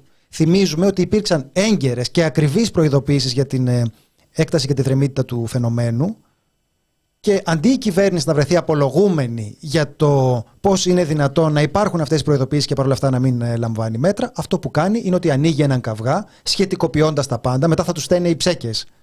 Καταλάβατε, μετά θα έχουμε τον ε, Κυριάκο Μητσοτάκη, όπως είπε μετά στη συνέντευξη που έδωσε την επόμενη μέρα, ότι δεν, μπο- δεν μπορεί να συνδιαλλαγεί με το παράλογο. Αλλά το παράλογο βεβαίως το έχεις εκθρέψει. Όταν σε κάθε περίπτωση που δεν σε συμφέρει αυτό που λέει η επιστήμη, ε, δεν έχεις κανένα πρόβλημα να υπονομεύσεις το κύριο της επιστήμης λέγοντας αυτά τα πράγματα. Αυτό θα κάνει. Ναι. Να θυμηθούμε κιόλας έναν από τους λόγους που μπορεί να είναι λίγο ενοχλητικό το αστεροσκοπείο για τις πυρκαγιές. Είναι από την εκπομπή κόντρα της ε, Νατάσας Γιάμαλη. Είναι απόσπασμα και από πράγματα που είχε πει ε, επιστήμονας του Εθνικού Αστεροσκοπείου Αθηνών και είναι και η απάντηση του Στέγιου Πέτσα για την πολιτικοποίηση. Ο κύριος ε, Γιάνναρος, α, γιατί φαίνεται πως και τα εργαλεία για να προβλεφθεί α, η πυρκαγιά και η σφοδρότητά της ε, υπάρχουν και το διαθέτει το Εθνικό Αστεροσκοπείο Αθηνών και δεν υπάρχει επικοινωνία μεταξύ πολιτείας και φορέα. Πάμε να το δούμε. ότι δεν ξυπνήσαμε ξαφνικά ένα Σάββατο και είχαμε αυτές τις συνθήκες που είχαμε όταν μπήκε η πυρκαγιά στον Εύρο, η οποία πιθανότατα με βάση τα στοιχεία που έχουμε στη διάθεσή μας ξεκίνησε από κεραυνό. Ειδικά για την περιοχή της Θράκης και του Εύρου, Κοιτούσα σήμερα τα στοιχεία και τις αναρτήσεις που είχε κάνει η δικιά μας ομάδα στο Εθνικό Αστροσκοπείο Αθηνών. Ήδη από τον Μάιο η περιοχή ήταν σε συνθήκες πολύ έντονης ξηρασίας. Ήταν σε συνθήκες συναγερμού με βάση το Ευρωπαϊκό Παρατηρητήριο Ξηρασίας. Και για την περιοχή του Εύρου με την Ξδίνητα, τόσο έντονη ξηρασία που υπήρχε, ήταν δεδομένο από τη στιγμή που θα μπαίναμε και μέσα στο καλοκαίρι, σε μια περίοδο όπως μπήκαμε τις προηγούμενες ημέρες, με υψηλές θερμοκρασίες και ενισχυμένους ανέμους, ότι θα είχαμε όλα τα απαραίτητα συστατικά, αν κάπου υπήρχε μια φωτιά, να είναι πολύ εύκολο για τη φωτιά αυτή να γιγαντωθεί, να γίνει ανεξέλεγκτη και δυνητικά καταστροφή. Ακούσαμε τι είπε ο κύριος ε, Γιάνναρος και κύριε Πέτσα, επανέρχομαι σε εσάς. δεν είναι μόνο ο κύριος Γιάνναρος από το Εθνικό Αστεροσκοπείο Αθηνών, είναι και η διοίκηση του Εθνικού Αστεροσκοπείου Αθηνών και πολλοί άλλοι επιστήμονες από τα πανεπιστήμια της χώρας μας, κορυφαίοι, που λένε ότι υπάρχουν και τα εργαλεία και τρόποι για την πρόληψη. Ε, τα έχουμε, τα διαθέτουμε, τα έχουν τα πανεπιστήμια μας, οι επιστημονικοί μας ε, φορείς, αλλά παρόλα αυτά δεν γίνεται χρήση τους και δεν υπάρχει επικοινωνία και συνεννόηση μεταξύ πολιτείας και όλων αυτών των ε, φορέων, των επιστημονικών φορέων. Δεν ακούσαμε όμως κάτι σχετικά. Αμφισβητώ αυτό. Εγώ ξέρετε τι βλέπω. Για πείτε μου. Τις τελευταίες μέρες και γενικά, όχι μόνο τώρα. Το βλέπω και την περίοδο που έχουμε τις χιονοπτώσεις και πλημμυρικά φαινόμενα. Ναι βλέπω μια πολιτικοποίηση του Εθνικού Αστροσκοπείου Αθηνών που δεν μου αρέσει καθόλου. Σας κάνει αντιπολίτευση, ε, δηλαδή; Ε, όχι, δεν λέω μου κάνει αντιπολίτευση. Λέω μια πολιτικοποίηση. Πολιτικοποίηση. Είχε άλλο μες στοιχεία. Λέει, το ξέραμε, προειδοποιούσαμε, ήταν αυτά τα φαινόμενα. Πολιτικοποιείται. Να γίνει κυβερνητικός οργανισμός, σταματήσει να πολιτικοποιείται. Θάνο. Εγώ, αν ήταν να διαλέξω ανάμεσα στην αλήθεια και τον ε, Στέλιο Πέτσα, θα διάλεγα τον Στέλιο Πέτσα. Mm-hmm. Αυτό έχω να δηλώσω. Ναι. Λοιπόν, πάμε έχουμε, τώρα. Και έχουμε δει πολλές φορές επιγραμματικά τι συμβαίνει όταν διάφοροι φορείς της κοινωνίας των πολιτών, ανεξάρτητοι οργανισμοί, διαφωνούν με την κυβέρνηση.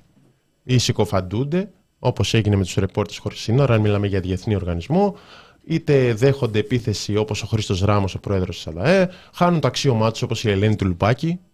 Έχουμε πάρα πολλά τέτοια παραδείγματα και θα κλείσουμε την ενότητα με το σχόλιο του Eleven, Κωνσταντίνε, που λέει αριστεροσκοπείο.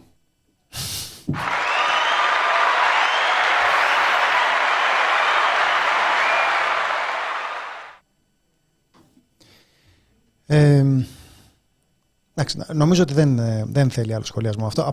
Μπορούμε να πούμε πολύ, πολύ απλά ότι δεν διστάζει η κυβέρνηση να παίξει με αυτό το θέμα και το έκανε και μέσα στην πανδημία.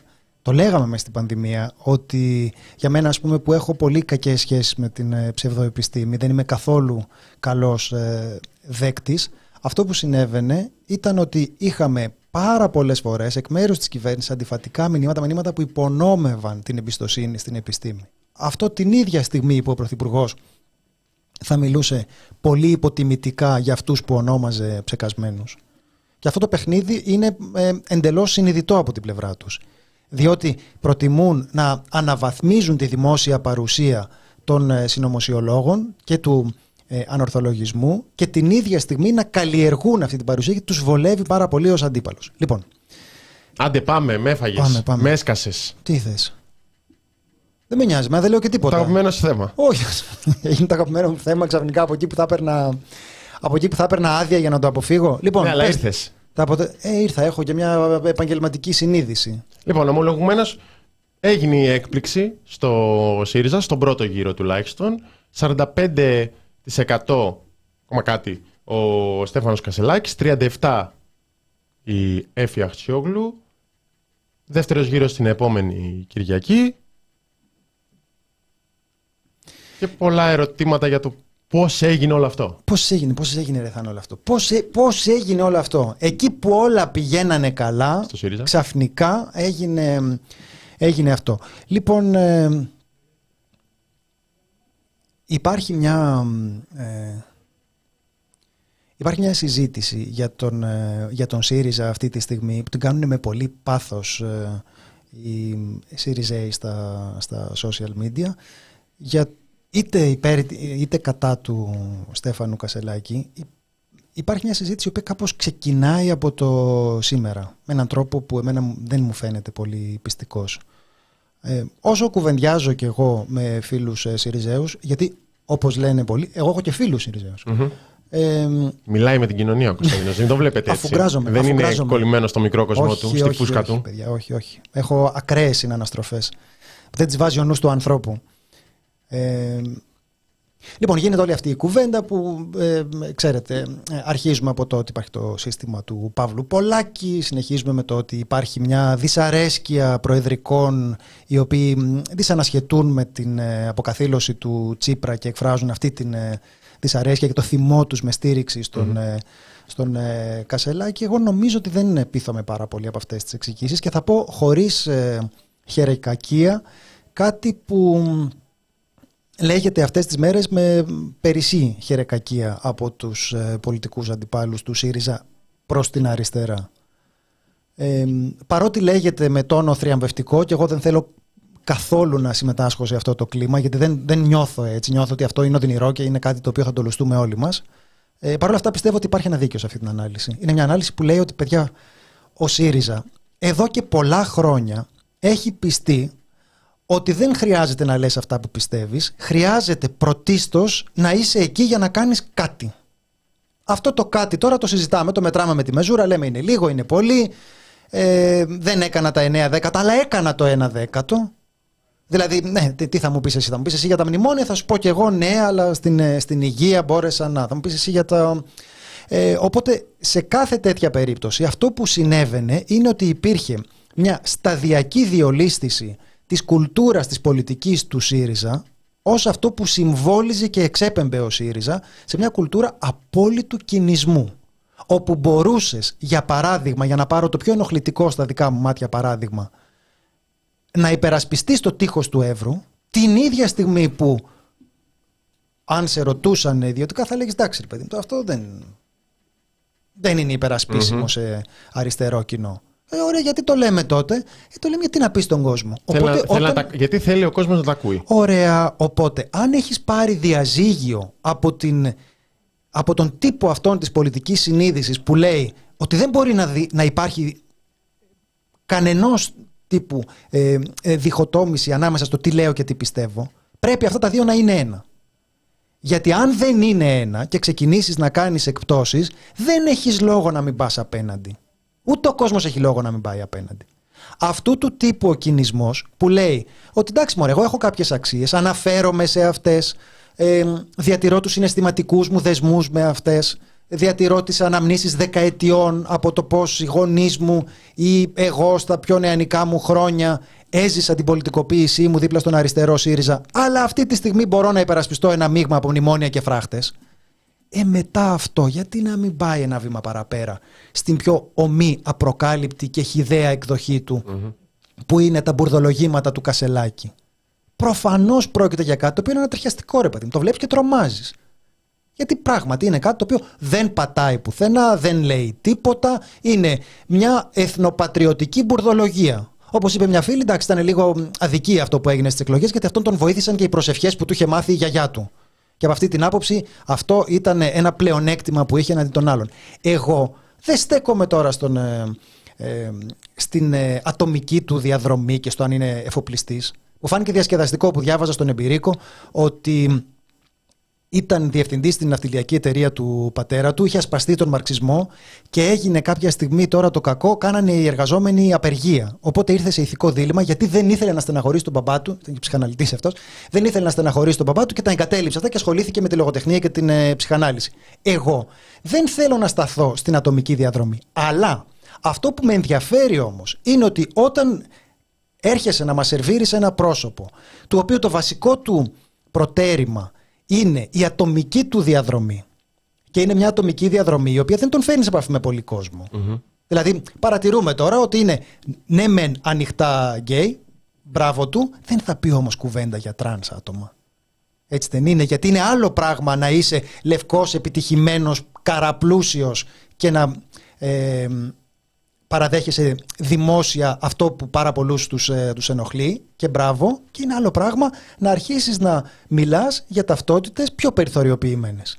Οπότε στην περίπτωση του Κασελάκη, αυτό που γίνεται είναι ότι βλέπουμε στην πιο ωμή εκδοχή του αυτό το οποίο έχει ξεκινήσει εδώ και πάρα πολύ καιρό από τον ΣΥΡΙΖΑ, που είναι ότι εντάξει τώρα μπορεί να πιστεύεις σε κάτι και να μην το, και να μην το λες, αλλά ε, ο στόχος είναι να μην είναι ο Μητσοτάκης. Ε, παιδιά, με το ο στόχος είναι να μην είναι ο Μητσοτάκης και μαζί και με την διαδικασία αυτή που λέει στον άλλον δώσε ένα δύο ευρώ και πήγαινε ψήφισε, έχουμε ξαφνικά ένα άνοιγμα του κόμματος σε έναν καινούριο, εντελώς καινούριο, ολόδικό τους χάος. Στο οποίο όντως αρχίζουμε να βλέπουμε σε πολύ πιο τρομακτική ανατρεχιαστική μορφή όλον αυτόν τον κινησμό του λέω ότι να είναι, χαμογελάω στις κάμερες, δεν έχω ιδέα για τα θέματα και ψηφίστε με γιατί θα τα καταφέρω καλύτερα από τον, ε, από τον Μητσοτάκη. Εγώ νομίζω ότι αυτό είναι κάτι το οποίο το έχει καλλιεργήσει εδώ και πάρα πολύ καιρό ο ΣΥΡΙΖΑ. Είναι οι ίδιοι; Όχι. Μα και για τον ΣΥΡΙΖΑ το ίδιο δεν λέει. Την ίδια κουβέντα δεν κάνουμε. Είναι οι ίδιοι; Όχι. Αλλά μερικές φορές το ζήτημα δεν είναι αν είσαι ίδιος. Το ζήτημα δεν είναι δηλαδή αν α, η, η Αχτσιόγλου και ο Κασελάκης εκπροσωπούν ακριβώς το ίδιο. Το ζήτημα είναι ότι όταν έχεις πάρει διαζύγιο από οποιασδήποτε αρχές και αξίες που θα σε φρέναραν την ώρα που θα πεις ναι στα μνημόνια και το τείχος στον Εύρο, ε μετά γιατί να μην έρθει ο άλλος και να πουλήσει επικοινωνία στην πιο καθαρή της μορφή και να σου πάρει το κόμμα με 30 tweets όπως λένε. Ναι, ε, για πάρα πολύ κόσμο φαίνεται ότι ο Στέφανος Καζελάκης ε, κατάφερε να, εμφανίζεται ως αυτή η απάντηση στο αδιέξοδο του ΣΥΡΙΖΑ. Προφανώς μετά τις εκλογές του Ιουνίου, ε, του Ιουλίου, η, ο ΣΥΡΙΖΑ έχασε πανηγυρικά, βρέθηκε σε ένα αδιέξοδο. Πολλοί κόσμος αυτή τη στιγμή και στο εσωτερικό του ΣΥΡΙΖΑ, μην λέμε κιόλας, επειδή ακούγονται και τέτοια από το άλλο στρατόπεδο, ότι αυτοί είναι φυτευτοί, δεν ξέρω εγώ τι, το ένα το άλλο κλπ. Πήγαν να ψηφίσουν για να κάνουν κακό στο κόμμα, δεν ξέρω εγώ τι. Αυτά νομίζω ότι είναι αναπόδεικτα, οπότε είναι θεωρία συνωμοσίας μέχρι αποδείξεις του εναντίου. Αλλά θέλουν κάτι διαφορετικό. Υπάρχει πολύ μεγάλη δυσαρέσκεια μέσα στο κόμμα για το κόμμα, κάπου πατάει, κάπου δεν πατάει κατά την ταπεινή μου άποψη. Δηλαδή, η, η ατέλειωτη ε, προσωπολατρία του Αλέξη Τσίπρα φέρνει ουσιαστικά για πολύ κόσμο τον Στέφανο Κασελάκη, γιατί υπάρχει πολλοί κόσμος μέσα στο ΣΥΡΙΖΑ που πιστεύει ότι, ότι ο Τσίπρας δεν έκανε ποτέ κανένα λάθος, αλλά τον φάγανε στο εσωτερικό Δηλαδή, είναι τόσο μεγάλος ηγέτης ο Αλέξης Τσίπρας, εδώ είναι η αντίφαση κατά την ταπεινή μου γνώμη, που ήθελε να κάνει πάρα πολλά και θα κέρδιζε και θα έκανε και θα έρανε, αλλά αυτή η ομπρέλα, η αναθεματισμένη π.χ., ε, τον εμπόδισε. Και λες, άμα ήταν τόσο μεγάλος ηγέτης, τον εμπόδισαν οι από κάτω τόσο πολύ. Οπότε όλο αυτό έχει μεταφερθεί στον ε, Κασελάκη που έχει και μια, ο νέος, η, νέα, η ελπίδα και όλο αυτό, παλιός καλός Τσίπρας, και, και υπάρχει και ένα κενό. Δηλαδή, η θέληση, η, η επιθυμία των ανθρώπων μέσα στο ΣΥΡΙΖΑ να δουν κάτι διαφορετικό είναι πάρα πολύ. κάπου πατάει τέλος πάντων. Είναι λογική, θεμητή. Ε, δεν μπορεί κάποιος να τους πει κάτι. Δεν τους δεν τους εκφράζει αυτό το κόμμα που είχε δημιουργηθεί. Αυτός ο μηχανισμός, αυτή η πορεία του κόμματος μέχρι το. ειδικά την τελευταία τετραετία της αντιπολίτευσης. Παρόλα αυτά και παρόλα αυτό το κενό, εγώ προσωπικά και το είπα και την, ε, και την Παρασκευή, δεν μπορώ με τίποτα το χουλιγκανισμό που εκφράζει μία μερίδα, ελπίζω μικρή. Αυτό, αυτό που εκφράσαμε και εμείς ε, στην αρχή. Αυτόν ακριβώς που εκφράσαμε και εμείς. Το τονίζω. Μερίδα και ελπίζω μικρή. Αλλά αυτός ο χουλιγκανισμός που εκφράζεται με τέτοιου τύπου συνθήματα, αλλά με λίγο περισσότερα λόγια, υπέρ ενός ανθρώπου που αντικειμενικά δεν ξέρουμε ε, με, μου φαίνεται πάρα πολύ αποθετική. Είναι έξω από τις αξίες της αριστεράς θα πω, ε, αλλά και του πολιτικού σκηνικού που θα ήθελα. Δεν έχουμε ανάγκη τους ε, Κυριακουλίστας και τους Κασελίστας να μαλώνουν για το ποιος, ποιος, είναι πιο όμορφος, ποιος μιλάει καλύτερα αγγλικά και ποιος βγαίνει καλύτερα βιντεάκια στο TikTok. Να το πω άλλες δέκα φορές, δεν πιάνει όλους, υπάρχει μια ανάγκη αλλά υπάρχει και πολλής φανατισμός από μια μικρή μερίδα, ελπίζω, ε, των υποστηρικτών. Βρίζουν όλους τους άλλους, βρίζουν το κόμμα τους ξαφνικά. Νομίζω ότι είναι. Είναι πολύ κακό το, πολύ κακός ο διάλογος. Είναι διάλυση της πολιτικής συζήτησης. Αυτό είναι. Και προς τα εκεί πάμε. Τώρα δεν, δεν ξέρω. Εγώ την, ε, με την Αχτσιόχλου έχω πολιτικές διαφορές, αλλά προφανώς τώρα είναι συγκροτημένη, ενημερωμένη, διαβασμένη και διαφωνείς με, αυτό που, ε, με αυτό που είναι. Εδώ πέρα είναι διάλυση της πολιτικής συζήτησης. Δηλαδή θα έχουμε τώρα έναν ε, πατριωτικό ΣΥΡΙΖΑ τώρα που θα ε, λιβανίζει καραβανάδες ε, μέρα νύχτα και θα προσπαθεί να ασκήσει κριτική στον Κυριάκο Μητσοτάκη για το πώς προφέρεται το Κολόμπια και από εκεί και μετά το ακροδεξιό χάος της ε, συνωμοσιολογίας και της ε, αρλούμπας.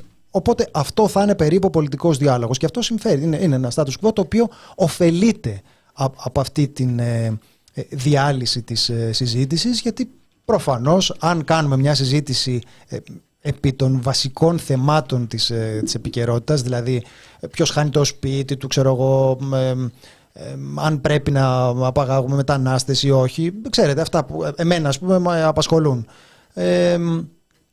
είναι πολύ πιθανό ότι θα ακουστούν και πιστικά επιχειρήματα. Ενώ εδώ είναι εξασφαλισμένο ότι δεν κερδίζει κανείς ποτέ. Δεν υπάρχει περίπτωση να βρεθείς κερδισμένος από μια τέτοια συζήτηση, γιατί όλη η συζήτηση είναι εκτός θέματος. Λοιπόν. Ναι, είναι και ένα μέρος προπαγάνδας, νομίζω, που ενσωματώνεται μέσα στο ΣΥΡΙΖΑ. Η συζήτηση περί αριστερών του 3% που ακούγεται μέσα στο ΣΥΡΙΖΑ είναι ένα μέρος της τιμικής προπαγάνδας, κατά την άποψή μου.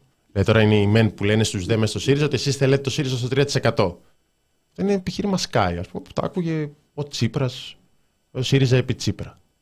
Και υπάρχουν δύο-τρία ερωτήματα. Καταρχάς, δεν είναι σίγουρο ότι ο Στέφανος Κασελάκης ήταν ο πρόεδρος του ΣΥΡΙΖΑ. Είναι πάρα πολύ πιθανό, αλλά υπάρχει δεύτερος γύρος. Κάποιοι αναρωτιούνται, ελπίζω καλοπροαίρετα, γιατί να υπάρχει δεύτερος γύρος. Νομίζω ότι η απάντηση είναι οι εκλογές της ε, Νέας Δημοκρατίας που ε, τελικά εξελέγει ο Κυριάκο Μητσοτάκης. Ο Κυριάκο Μητσοτάκης έχασε στον πρώτο γύρο με 11 μονάδες από τον ε, Βαγγέλη Μημαράκη και κέρδισε στο δεύτερο γύρο. Δεν υπάρχει τέτοιο επιχείρημα. Αλλά είναι πολύ πιθανό και είναι το μεγάλο φαβορή. Αυτή τη στιγμή έχουν ανατραπεί ε, τα πάντα. Ένα ερώτημα είναι αυτό. Ένα ερώτημα είναι τι θα γίνει με αυτή την πόλωση που υπάρχει μέσα στο ΣΥΡΙΖΑ στην επόμενη μέρα. Γιατί έκανε και δήλωση η Έφη Αχτσιόγλου επιθετική προς τον Στέφανο Κασελάκη. Εντάξει, ήταν εχμή, αλλά ναι, ναι, ναι.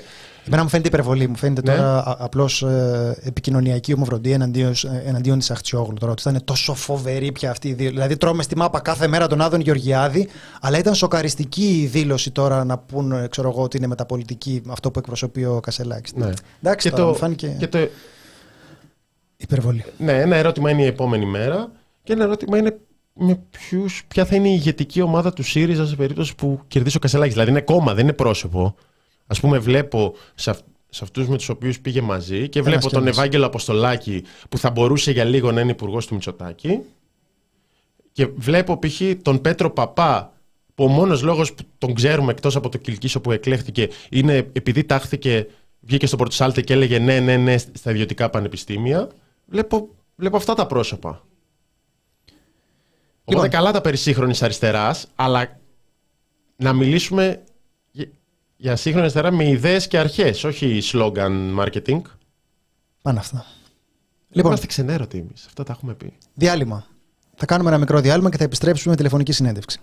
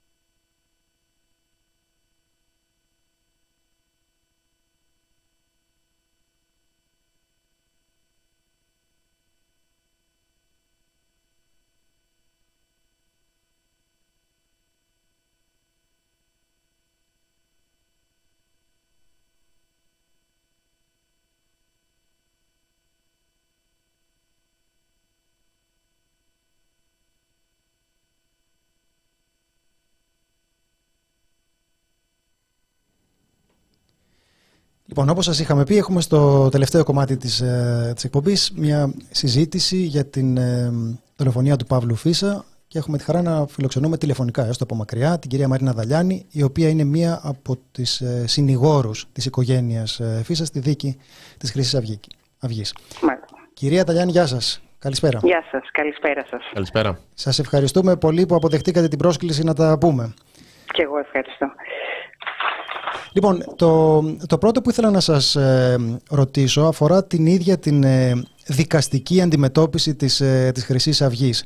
Ε, ναι. Όλοι αντιλαμβανόμαστε ότι είναι ένα, ο φασισμός είναι πολιτικό φαινόμενο και ως τέτοιο ε, μπορεί να το πολεμήσει κανείς με πολιτικά μέσα. Και προφανώς έχουν παίξει ρόλο τα κινήματα, ο δημόσιος λόγος, ε, ε, οι δράσεις τόσων ανθρώπων που έχουν ε, σταθεί απέναντι, στον, απέναντι στους φασίστες της Χρυσής Αυγής. Ναι.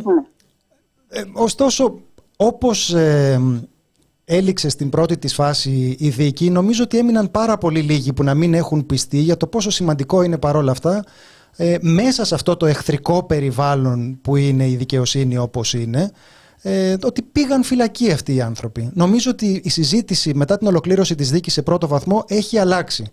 Θέλετε να μας πείτε, να, να, ξεκινήσουμε με δύο λόγια για αυτό, για την ε, δικαστική πλευρά. Μια που εσείς ασχολείστε, ε, θυμίζουμε ότι είναι τρεις, υπο, είναι τρεις υποθέσεις, οι Αιγύπτιοι αλλιεργάτες, οι συνδικαλιστές του ΠΑΜΕ και η δολοφονία και του Παύλου, η δολοφονία του Παύλου, του Φίσα, ακριβώς, που έχουν συνενωθεί και εκδικάζονται πλέον ενώπιον του πενταμελούς εφετείου Αθηνών σε δεύτερο βαθμό μαζί με την κατηγορία της ένταξης και διεύθυνσης σε εγκληματική οργάνωση. Ε, πράγματι είναι γεγονός και νομίζω κανείς δεν μπορεί να το αμφισβητήσει ότι το φασιστικό φαινόμενο είναι ένα καταρχήν πολιτικό φαινόμενο το οποίο προφανώς και δεν μπορεί να αντιμετωπιστεί στην ολότητά του τουλάχιστον μέσα στα όρια, στα στενά πλαίσια μιας δικαστικής αίθουσας. Είναι πολύπλευρη η αντιμετώπιση του φασιστικού φαινομένου. Χρειάζεται χρειάζεται πολιτιακή εκπαίδευση και βεβαίως την ενεργοποίηση των κινημάτων στο δρόμο, ε, που αυτά κυρίως είναι που μπορούν να έρθουν αντιμέτωπα και να το, το φαινόμενο αυτό. Και βεβαίως όλοι πρέπει συνεχώς να βρισκόμαστε σε επαγρύπνηση γύρω από αυτό. Όμως ε, θεωρώ ότι και η δικαστική αντιμετώπιση του φαινομένου έχει μια ξεχωριστή σημασία. Και τη σημασία αυτή μπορεί κανείς να την διαπιστώσει όχι μόνο από το περιεχόμενο της πρωτόδικης απόφασης, της πρωτόδικης ιστορικής απόφασης για τη Χρυσή Αυγή, ούτε από το γεγονός ότι ε, κάποιοι, κάποιοι δράστες συγκεκριμένων εγκλημάτων εκτίουν ε, ποινές, ε, πολυετής ποινές κάθεξης στις φυλακές, αλλά από το γεγονός ότι από το ότι ε, η δικαστική αντιμετώπιση της χρυσής Αυγής, της εγκληματικής δράσης της χρυσής Αυγής, το γεγονός ότι ενεργοποιήθηκαν τα αντανακλαστικά της πολιτείας με καταλήτη βεβαίως τη δολοφονία του Παύλου Φίσα το 2013, ε, άφησε, δημιούργησε ένα πάρα πολύ σημαντικό και εκτιμένο, χωρίς βεβαίως να οδηγήσει στην αντιμετώπιση του φασιστικού φαινομένου ολοκληρωτικά. Όμως δημιούργησε ένα πάρα πολύ σημαντικό ρήγμα στο ακαταδίωκτο και στην θεσμική συγκάλυψη των ε, πράξεων, των εγκληματικών πράξεων της Χρυσή Αυγής. Είναι πραγματικά ε, συγκλονιστικό το γεγονός ότι στην κατέθεση δίκη αλλά και στην εκδίκαση της υπόθεσης σε πρώτο βαθμό, όταν εξετάστηκαν οι μάρτυρες αστυνομικοί που ήταν παρόντες στη δολοφονία του Παύλου Φίσα, γιατί όπως όλοι ξέρουμε, ο Παύλος Φίσα δολοφονήθηκε σε δημόσια θέα, σε έναν πολύ μεγάλο δρόμο του Πειραιά, στο κέντρο του Πειραιά, όχι μόνο παρουσία πολιτών, αλλά και παρουσία αστυνομικών. Οκτώ αστυνομικοί της ομάδας Δίας είχαν φτάσει στο σημείο λίγα λεπτά πριν τη δολοφονία του και βεβαίως δεν την απέτρεψαν. Αυτό που κατέθεσαν και οι οκτώ αστυνομικοί με την ίδια ακριβώς φρασιολογία και νομίζω ότι πραγματικά προκαλεί ανατεχίλα όποιον το ακούει σε σχέση με το ακαταδίωκτο που είχε η Χρυσή Αυγή την εποχή εκείνη, είναι ότι το, ε, ε, το τάγμα εφόδου της Χρυσής Αυγής μας αντιμετώπισε σαν αόρατους. Η Χρυσή Αυγή λοιπόν εκείνη την εποχή μετά από τόσα χρόνια θεσμικής συγκάλυψης, γιατί οι εγκληματικές της πράξεις εκτιλήσονταν από τα, τη δεκαετία του 90 και φτάσαμε σε αυτό το αποτέλεσμα το 2003, η Χρυσή Αυγή αντιμετώπιζε συνολικά το κράτος ως αόρατο. Αυτό λοιπόν, αυτή ε, η ποινική δίωξη για, τις, ε, για αυτές τις συγκεκριμένες πράξεις και για την ε, εγκληματική οργάνωση, η δίκη, η καταδίκη, η παρακαταθήκη της πρωτόδικης απόφασης των 12.000 σελίδων ε, πρωτοφανούς πραγματικά ιδεολογίας για τα ελληνικά δικαστικά χρονικά και το γεγονός ότι κάποιοι υπέτειοι των εγκλημάτων αυτών και οργανωτές τους εκτίουν αυτή τη στιγμή ποινές κάθριξης, νομίζω ότι δημιούργησε αυτό το σημαντικό και εκτιμένο. Ένα σημαντικό ρήγμα στο ακαταδίωκτο αυτών των εγκληματικών πράξεων. Και αυτό βεβαίως έρχεται να συμπληρώσει, να αποτελέσει ένα κομμάτι της ευρύτερης πολιτιακής εκπαίδευσης γύρω από τον αντιφασισμό. Νομίζω ότι είναι εξαιρετικά σημαντικό αυτό που λέτε. Να πω μόνο ένα στοιχείο που μου φαίνεται ότι ε, ε ενισχύει πάρα πολύ αυτήν την, ε, αυτήν την ανάγνωση. Ε, διαβάζω Διαβάζω ότι από το Μάρτιο μέχρι τον Μάιο του 2011 έχουμε τραυματισμούς 200 ατόμων από ρατσιστικές έτσι, επιθέσεις. Έτσι, ακριβώς. Και έχουμε, ναι. Το πρώτο εξάμεινο του 2012 έχουμε 61 περιστατικά. Το δεύτερο εξάμεινο 192. Είχαμε 250 τραυματισμούς με ρατσιστικό κίνητρο. Οπότε έτσι, αντιλαμβανόμαστε ότι αυτό ήταν μια τέτοια έξαρση που οδήγησε σε κλιμάκωση και τέλος κορυφώθηκε με τη δολοφονία του ε, Παύλου Φίσα. Έτσι. Μα νομίζω ότι αν κανείς διατρέξει τα περιστατικά της ε, ρατσιστικής και φασιστικής βίας όλα εκείνα τα χρόνια και την δικαστική τους αντιμετώπιση ε, και φτάσει για να φτάσει στην δολοφονία του Λουκμάν και εν συνεχεία του Παύλου Φίσα βλέπει ένα χρονικό προαναγγελθέντος θανάτου. Όσοι ναι. και όσες είχαμε με τη θεσμική μας ιδιότητα ως συνήγοροι εμπλακεί σε τέτοιες υποθέσεις οι οποίες χαρακτηρίζονταν τότε με μονομένα περιστατικά και παραπέμπονταν συχνά στα πλημμυριοδικεία ε, με νομικούς χαρακτηρισμούς ε, σαφώς ε, κατώτερους των πραγματικών περιστατικών που είχαν συμβεί. Αυτό ακριβώς επισημέναμε στα δικαστήρια και στους αγγελείς, ότι είναι τέτοια η ένταση της βίας και τέτοια η ένταση της συγκάλυψης και της προστασίας από την άλλη πλευρά, που είναι βέβαιο ότι αυτός ο συνδυασμός, ο εκρηκτικός συνδυασμός θα οδηγήσει τελικά σε, σε απώλεια ανθρώπινων ζώων και σε δολοφονίες και αυτό τελικά έγινε. Και ήταν, δεν ήταν καν η δολοφονία του μετανάστη Λουκμάν, έπρεπε να δολοφονηθεί ένας Έλληνας πολίτη σε ένα κεντρικό ε, του, του Πειραιά για να ενεργοποιηθούν επιτέλους τα κοιμισμένα για πάρα πολλά χρόνια αντανακλαστικά της ελληνικής πολιτείας και να πυροδοτηθεί πλέον η εξάρθρωση αυτής της εγκληματικής οργάνωσης που δρούσε πλέον πια και υπό το μανδύα πολιτικού κόμματος στο ελληνικό κοινοβούλιο όπως ε, έκρινε και η πρωτόδικη απόφαση. Πάμε λίγο στο, στην ε, τωρινή φάση, στο, στο εφετείο. Θέλετε να ναι. μας πείτε τι διακυβεύεται εκεί, για, για ποιους μπορεί να ε, επιδεινωθεί η θέση τους, τι ακριβώς ε, κρίνεται σε αυτή τη φάση της δίκης; Βεβαίως. Καταρχήν η δίκη έχει ξεκινήσει από πέρυσι τον Ιούνιο. Ε, σε λίγες μέρες, στις 7 Οκτωβρίου, το κλείνουμε, έχουμε άλλη μια επέτειο, συμπληρώνεται ένα έτος αποδεικτικής διαδικασίας, ένα έτος από την έναρξη της ε, κατάθεσης της πρώτης μάρτυρος και ε, παριστάμενης προς υποστήριξη κατηγορίας της Μάγδας Φίσας στο πενταμελές εφετείο. Ε, εκείνο που πρέπει κανείς να επισημάνει είναι ότι η δίκη έχει έναν πολύ γρήγορο, θα έλεγε κανείς εντατικό ρυθμό, δηλαδή το δικαστήριο συνεδριάζει δύο ή τρεις φορές την εβδομάδα και εξετάζονται ε, μάρτυρες αρκετοί σε κάθε συνεδρίαση. Όμως βεβαίως ε, καταλαβαίνει επίσης ο καθένας ότι απέχουμε πάρα πολύ από το πέρας της διαδικασίας, γιατί η υπόθεση της Χρυσής Αυγής ούτως ή άλλως έχει ένα πρωτοφανές μέγεθος για τα ελληνικά δικαστικά χρονικά. Ε, τώρα, το υλικό, το αποδεικτικό υλικό είναι πλούσιο, είναι πολύ πλούσιο. Μέχρι στιγμής, εγώ θεωρώ ότι επιβεβαιώνονται μέχρι κεραία στα συμπεράσματα ε, της ε, πολύτιμης πρωτόδικης απόφασης, που θεωρώ ότι θα επιβεβαιωθεί και θα επικυρωθεί ως προς την ενοχή, ως προς το σκέλος της ενοχής, ενώ ε, για τους ε, διευθυντές, τους φερόμενους ως διευθυντές της εγκληματικής οργάνωσης, την ηγετική δηλαδή ομάδα, εκρεμεί ε, και έφεση της εγγελικής αρχής σε σχέση με το ύψος της ποινής. Είναι δηλαδή πιθανόν να τους επιβληθούν και υψηλότερες ποινές κάθεξης από τις ήδη επιβληθήσεις σε πρώτο βαθμό. Εκείνο που έχει σημασία και κανείς δεν μπορεί να το αντιληφθεί αν δεν βρίσκεται στην δικαστική αίθουσα, είναι η απαξίωση της Χρυσής Αυγής μέσα από την ίδια της την υπεράσπιση. Παρατηρήθηκε δηλαδή το φαινόμενο ε, στις τελευταίες δικασίμους να εξαφανιστεί ένα πολύ μεγάλο μέρος των συνηγόρων υπεράσπισης χωρίς να κάνει καμία δήλωση προς το δικαστήριο αν παρετείται ή όχι. Ε, αυτό είναι κάτι πρωτοφανές, ειδικά για, μια, για, για το ανώτατο δικαστήριο ουσίας και πολύ περισσότερο για μια τέτοιου μεγέθους δίκη και ποινική υπόθεση. Πώς ε, το... Έχει σχέση με τα ε, χρήματα αυτό, είναι, είναι δεν, ξέρω, δεν ξέρω αν είναι τα χρήματα ή η απαξίωση πλέον της υπεράσπισης προς τους ίδιους τους κατηγορουμένους ή ένας συνδυασμός ή η αποδυνάμωση εν τέλει της ίδιας ε, της υπεράσπισης ή ένας συνδυασμός όλων αυτών. Πάντως το δικαστήριο έφτασε στο σημείο, μην ξέροντας πλέον αν έχουν ή δεν έχουν συνηγόρους υπεράσπισης οι κατηγορούμενοι, να διορίσει 13 νέους συνηγόρους λίγο πριν τις ερηνέ ε, διακοπές.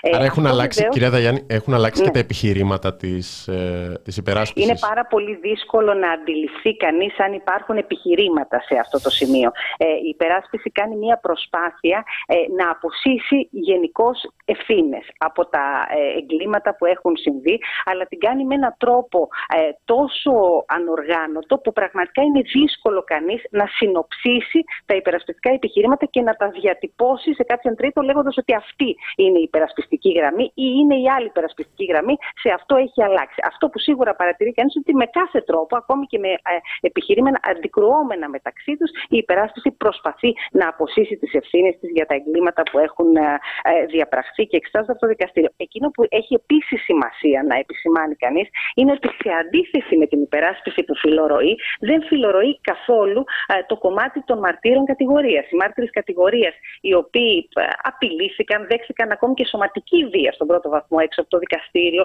δημοσιοποιήθηκαν τα στοιχεία τους, πραγματικά κλονίστηκαν οι ζωές τους, είναι όλοι εκεί. Είναι όλοι εκεί, είτε ήταν αυτόπτες, είτε και θύματα των επιθέσεων της Χρυσής Αυγής. Είναι εκεί, είναι παρόντες στο δικαστήριο, καταθέτουν επί ώρες και μέρες στο πενταμελές εφετείο τα ίδια πραγματικά περιστατικά που έχουν καταθέσει και στον πρώτο βαθμό, προκειμένου να συνδράμουν στην απόδοση δικαιοσύνης. Νομίζω ότι αυτή η διαφορά της εικόνας δείχνει και περισσότερο είναι, είναι ε, πιο εύγλωτη από οποιαδήποτε άλλη περιγραφή σε σχέση με την πορεία του εφετείου της δίκης της Χρυσής Αυγής. Αυτή ήταν από την, ε, από την αρχή, νομίζω, μια από τις πιο συγκλονιστικές διαστάσεις αυτής της ε, δίκης. Δηλαδή, το, ναι. το πραγματικό το θάρρος, η γενναιότητα ε, απέναντι σε ένα πολύ ορατό κίνδυνο που αντιμετώπισαν όλοι αυτοί οι άνθρωποι, είτε ως αυτόπτες μάρτυρες, είτε ως ε, θύματα, είτε. Ναι, αφορά και εσάς τους δικηγόρους αυτό για να είμαστε για να είμαστε δίκαιοι, ότι δεν σταμάτησαν. Και αντιθέτως από την άλλη πλευρά, και, και επιθέσεις έχουν υπάρξει προς δικηγόρους, αντιθέτως από την άλλη πλευρά, πλευρά μπορούμε να πούμε ότι το επιχείρημα ότι η δίκη θα έχει ως αποτέλεσμα την ηρωοποίηση των ε, χρυσαυγητών, οι οποίοι θα εμφανιστούν ως ε, ε, θύματα μιας ε, σκευωρίας και θα επιβεβαιωθεί ο ρόλος τους ε, ως ε, αντισυστημικών παικτών που διώκονται δεν ναι. επιβεβαιώθηκε καθόλου κάθε άλλο είχαμε ε, μια παρουσία μπορούσε, πολύ Δεν θα μπορούσε και να ακριβώς δεν θα μπορούσε και να επιβεβαιωθεί γιατί είναι τόσο πλούσιο και καταλητικό το αποδεικτικό υλικό που είναι πάρα πολύ δύσκολο κανείς να το αντιπαρέλθει να δημιουργήσει ένα πιστικό επιχείρημα απέναντι σε όλο αυτό το υλικό και να φτάσει στο τέλος να ηρωοποιήσει τον κατηγορούμενο ο οποίος περιγράφεται από αυτόπτες μάρτυρες ακούγεται αυτόπτε μάρτυρες, ακούγεται η φωνή του ε, σε τηλεφωνήματα, διαβάζονται μηνύματα. Δηλαδή είναι τόσο πλήρες και ολοκληρωμένο το αποδεικτικό υλικό που είναι πάρα πολύ δύσκολο να οδηγηθεί κανείς σε τέτοια συμπεράσματα. Ε, κυρία Δαγιάννη, σε ένα ε, άλλο θέμα, δίπλα στην υπόθεση της δίκης, υπάρχει εδώ και μήνες η συζήτηση για την ε, απαγόρευση συμμετοχής ε, ναι. κυρίως του Ηλία Κασιδιάρη. Ε, θυμόμαστε είχαμε διαβάσει επιχειρήματα δικηγόρων της ε, πολιτικής αγωγής. Νομίζω, θυμάμαι ένα κείμενο του Κώστα Παπαδάκη για το ζήτημα. Ναι, ναι, όταν η ναι. κυβέρνηση είχε περάσει την ε, κυβερνητική ρύθμιση που ήταν εθολή σε διάφορα σημεία και επανέρχεται το ζήτημα με, την πιθανή, με την συμμετοχή μάλλον του Κασιδιάρη στις εκλογές για το Δήμο Αθηναίων. Εκλογές τώρα, τις δημοτικές, βεβαίως, ναι. Ε, θα θέλατε να σχολιάσετε. Είναι, θα ήταν εφικτό, θεωρείτε, να απαγορευτεί, θα ήταν σωστό; Ε, κοιτάξτε να δείτε. Καταρχήν υπάρχουν, είναι δύο διαφορετικά τα ζητήματα μεταξύ εθνικών βουλευτικών εκλογών και δημοτικών κοινοτικών εκλογών. Διότι mm. στις ε, ε δημοτικές εκλογές, και γι' αυτό και δεν υπήρξε ανάλογη νομοθετική πρωτοβουλία στην περίπτωση των δημοτικών εκλογών, ε, η πρόβλεψη, η νομοθετική πρόβλεψη ε, του ο νόμος 3852 του 2010, είναι αν θυμάμαι καλά, προβλέπει την θέση σε αργία ε, του καταδικασμένου ακόμη και σε πρώτο βαθμό για κακουργήματα μετά την εκλογή του. Επομένως, δεν εμποδίζει την ανακήρυξη του ως υποψηφίου, όμως σε κάθε περίπτωση οδηγεί σε αργία. Επομένως, δεν μπορεί ε, πραγματικά να ασκήσει καθήκοντα μετά τις δημοτικές εκλογές. Βεβαίως, αυτό δεν εμποδίζει έναν καταδικασμένο α, για διεύθυνση εγκληματικής οργάνωσης όπως είναι ο Ηλίας Κασιδιάρης να καταγράψει δυνάμεις με τη συμμετοχή του στις εκλογές, αλλά αυτό είναι το όριο, έστω και αν είναι δύσκολα κατανοητό του νόμου. Εκεί λοιπόν δεν επιχειρήθηκε καμία ε, νομοθετική πολιτική μεταβολή, ούτως ώστε να εμποδιστεί η κάθοδό στις εκλογές. Στις εθνικές εκλογές υπάρχει μια διάσταση μεταξύ της συνταγματικής πρόβλεψης από τη μία πλευρά ε, και της νομολογίας του Ευρωπαϊκού Δικαστηρίου Δικαιωμάτων του Ανθρώπου από την άλλη πλευρά. Ε, το Σύνταγμά μας, για λόγους φυσικά ιστορικούς, πολύ σαφείς και ε, συγκεκριμένους, υιοθετεί ένα εντελώς φιλελεύθερο μοντέλο δημοκρατίας ε, και δεν εμποδίζει ε, την ε, κάθοδος στις εκλογές σε κανέναν, εκτός αν υπάρχει αμετάκλητη ποινική καταδίκη. Αυτό είναι το όριο που θέτει το άρθρο 29 του Συντάγματος. Βεβαίως, θέτει μία προπόθεση, η οποία όμως είναι δύσκολα ερμηνεύσιμη και μπορεί να δημιουργήσει άλλα προβλήματα. Το να εναποτεθεί τη δικαστική εξουσία ερμηνεία το να υπηρετεί, να εξυπηρετεί ο συνδυασμός ο οποίος κατέρχεται στις εκλογές τις αρχές ακριβώς, τη λειτουργία του δημοκρατικού πολιτεύματος. Το Ευρωπαϊκό Δικαστήριο Δικαιωμάτων του Ανθρώπου είναι πολύ πιο αυστηρό, θέτει πολύ πιο αυστηρά όρια. Δηλαδή, η νομολογία του Ευρωπαϊκού Δικαστηρίου δεν θα δημιουργούσε κανένα πρόβλημα σε νομοθετική πρωτοβουλία που θα απαγόρευε την κάθοδο συνδυασμού στις εκλογές, εφόσον η ηγεσία του ή τα στελέχη του έχουν καταδικαστεί ακόμη και σε πρώτο βαθμό για τέτοιου είδους εγκληματικές πράξεις όπως αυτές που καταδικάστηκε ο Κασιδιάρης. Το αναφέρω αυτό γιατί άκουσα πολλές φορές ε, στο δημόσιο λόγο την υπεράσπιση Κασιδιάρη να επικαλείται το Ευρωπαϊκό Δικαστήριο και μάλιστα να απειλεί ε, την ελληνική πολιτεία ότι εκεί θα προσφύγει προκειμένου ε, να προστατεύσει τα φυγόμενα δικαιώματα. Δεν είναι το Ευρωπαϊκό Δικαστήριο το πεδίο που θα έβρισκε πραγματικά ευδοκίμηση, θα, έβρισκαν, θα ευδοκιμούσαν τα επιχειρήματα του Λία Κασιδιάρη. Υπάρχει όμως η συνταγματική πρόβλεψη του άρθρου 29 που δεν μπορεί να παρακαμφθεί. Εκεί αναπτύχθηκαν όλες αυτές οι συζητήσεις, ε, κυρίως των συνταγματολόγων και τελικά οι νομοθετικές πρωτοβουλίες οι οποίες υιοθετήθηκαν, οι οποίες είχαν ένα βασικό πρόβλημα, ότι ήταν ευκαιριακέ και σε χρόνο ο οποίος ούτως ή άλλως δημιουργούσε πολλαπλούς προβληματισμούς σε σχέση με την συνταγματικότητά τους. Τελικά η, η πραγματικότητα έδειξε ότι ακόμη και με αυτές τις προβληματικές διατάξεις βρέθηκε ο τρόπος και αυτός ο άνθρωπος κατάφερε με δούριο ύπο τους Σπαρτιάτες και με τον τρόπο που όλοι ζήσαμε να, με έναν τρόπο να εισέλθει στην κεντρική πολιτική σκηνή και να απασχολήσει το δημόσιο λόγο. Νομίζω ότι πολιτικά τελικά θα απαντηθεί όλη αυτή η ιστορία, όλο αυτό το ζήτημα. Η, κυβε... η κυβέρνηση λέει πάντως... Ναι. Η κυβέρνηση λέει ναι. πάντως ότι ε, επιτυχία είναι γιατί τουλάχιστον δεν είναι ο ίδιος ο Κασιδιάρης. Αυτό, αυτό, είναι, αυτό είναι το κυβερνητικό ναι, επιχείρημα. Ναι, επιτυχία είναι που θα μπορούσε όμως ούτως ή άλλως να φτάσει κανείς εκεί με λιγότερο ευκαιριακές ρυθμίσεις, με μεγαλύτερη συνεννόηση ε, και ε, σίγουρα με, με, με, πολύ πιο εμπεριστατωμένες νομικά θέσεις. Σε ένα πιο ουδέτερο πολιτικά χρόνο, Ακριβώς. Σε ένα ναι. πιο ουδέτερο πολιτικά χρόνο και όχι τελευταίες μέρες πριν τις εκλογές να γίνονται όλες αυτές οι πολύ προβληματικές ε, για την ε, δημοκρατία συζητήσεις και η μία μετά την άλλη τροπολογίες να υιοθετούνται πλέον παραμονή των εκλογών. Ε, νομίζω ότι αυτό σίγουρα ήταν ένας πολύ προβληματικός χειρισμός και αυτό το αντιλαμβάνει το καθένας. Από εκεί και πέρα, όντως συνάντησε και τα όρια του η κάθε περιοριστική νομοθεσία με αυτό που συνέβη στην πραγματικότητα. Όμως νομίζω ότι οι εξελίξεις μετά τις εκλογές και ο τρόπος με τον οποίο δείχνει ε, να καταραίει σιγά σιγά το σχήμα, το εύθραυστο αυτό για πολύ ε, προφανή λόγους σχήμα, νομίζω τελικά θα είναι πολιτικό το τέλος όλης αυτής ε, της ε, προσπάθειας. Βέβαια, ε, με βάση και τι συνταγματικέ προβλέψεις, εκείνο που πρέπει κανείς να επισημάνει είναι ότι πρέπει να επιταχυνθεί ο ρυθμός της δίκης, ούτως ή άλλως. Ε, το δημόσιο συμφέρον και η δημοκρατία απαιτεί η δίκη αυτή να ολοκληρωθεί σε όσο συντομότερο χρόνο μπορεί να γίνει αυτό με βάση το μέγεθός της, ούτως ώστε η όποια απόφαση να γίνει αμετάκλητη και να λήξει πλέον κάθε ευστότητα και κάθε τέτοια συζήτηση. Την, την εκαθάριση, τη γρήγορη εκαθάριση της υπόθεσης αυτής προσπάθησε καταρχήν να δυσκολέψει α, η πλευρά της υπεράσπισης, δεδομένου ότι ξεκίνησε τη διαδικασία της δίκη στο δευτεροβάθμιο δικαστήριο με την υποβολή και την στεναρή υποστήριξη ενός αιτήματος αναβολής.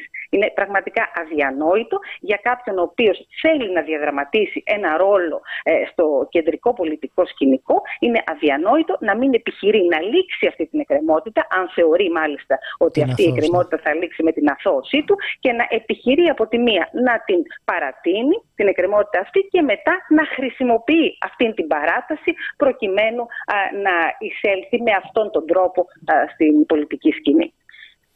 Μάλιστα. Κυρία Ταγιάννη, σας ευχαριστούμε πάρα πολύ. Δεν ξέρω αν υπάρχει κάτι που θα θέλατε να συμπληρώσετε.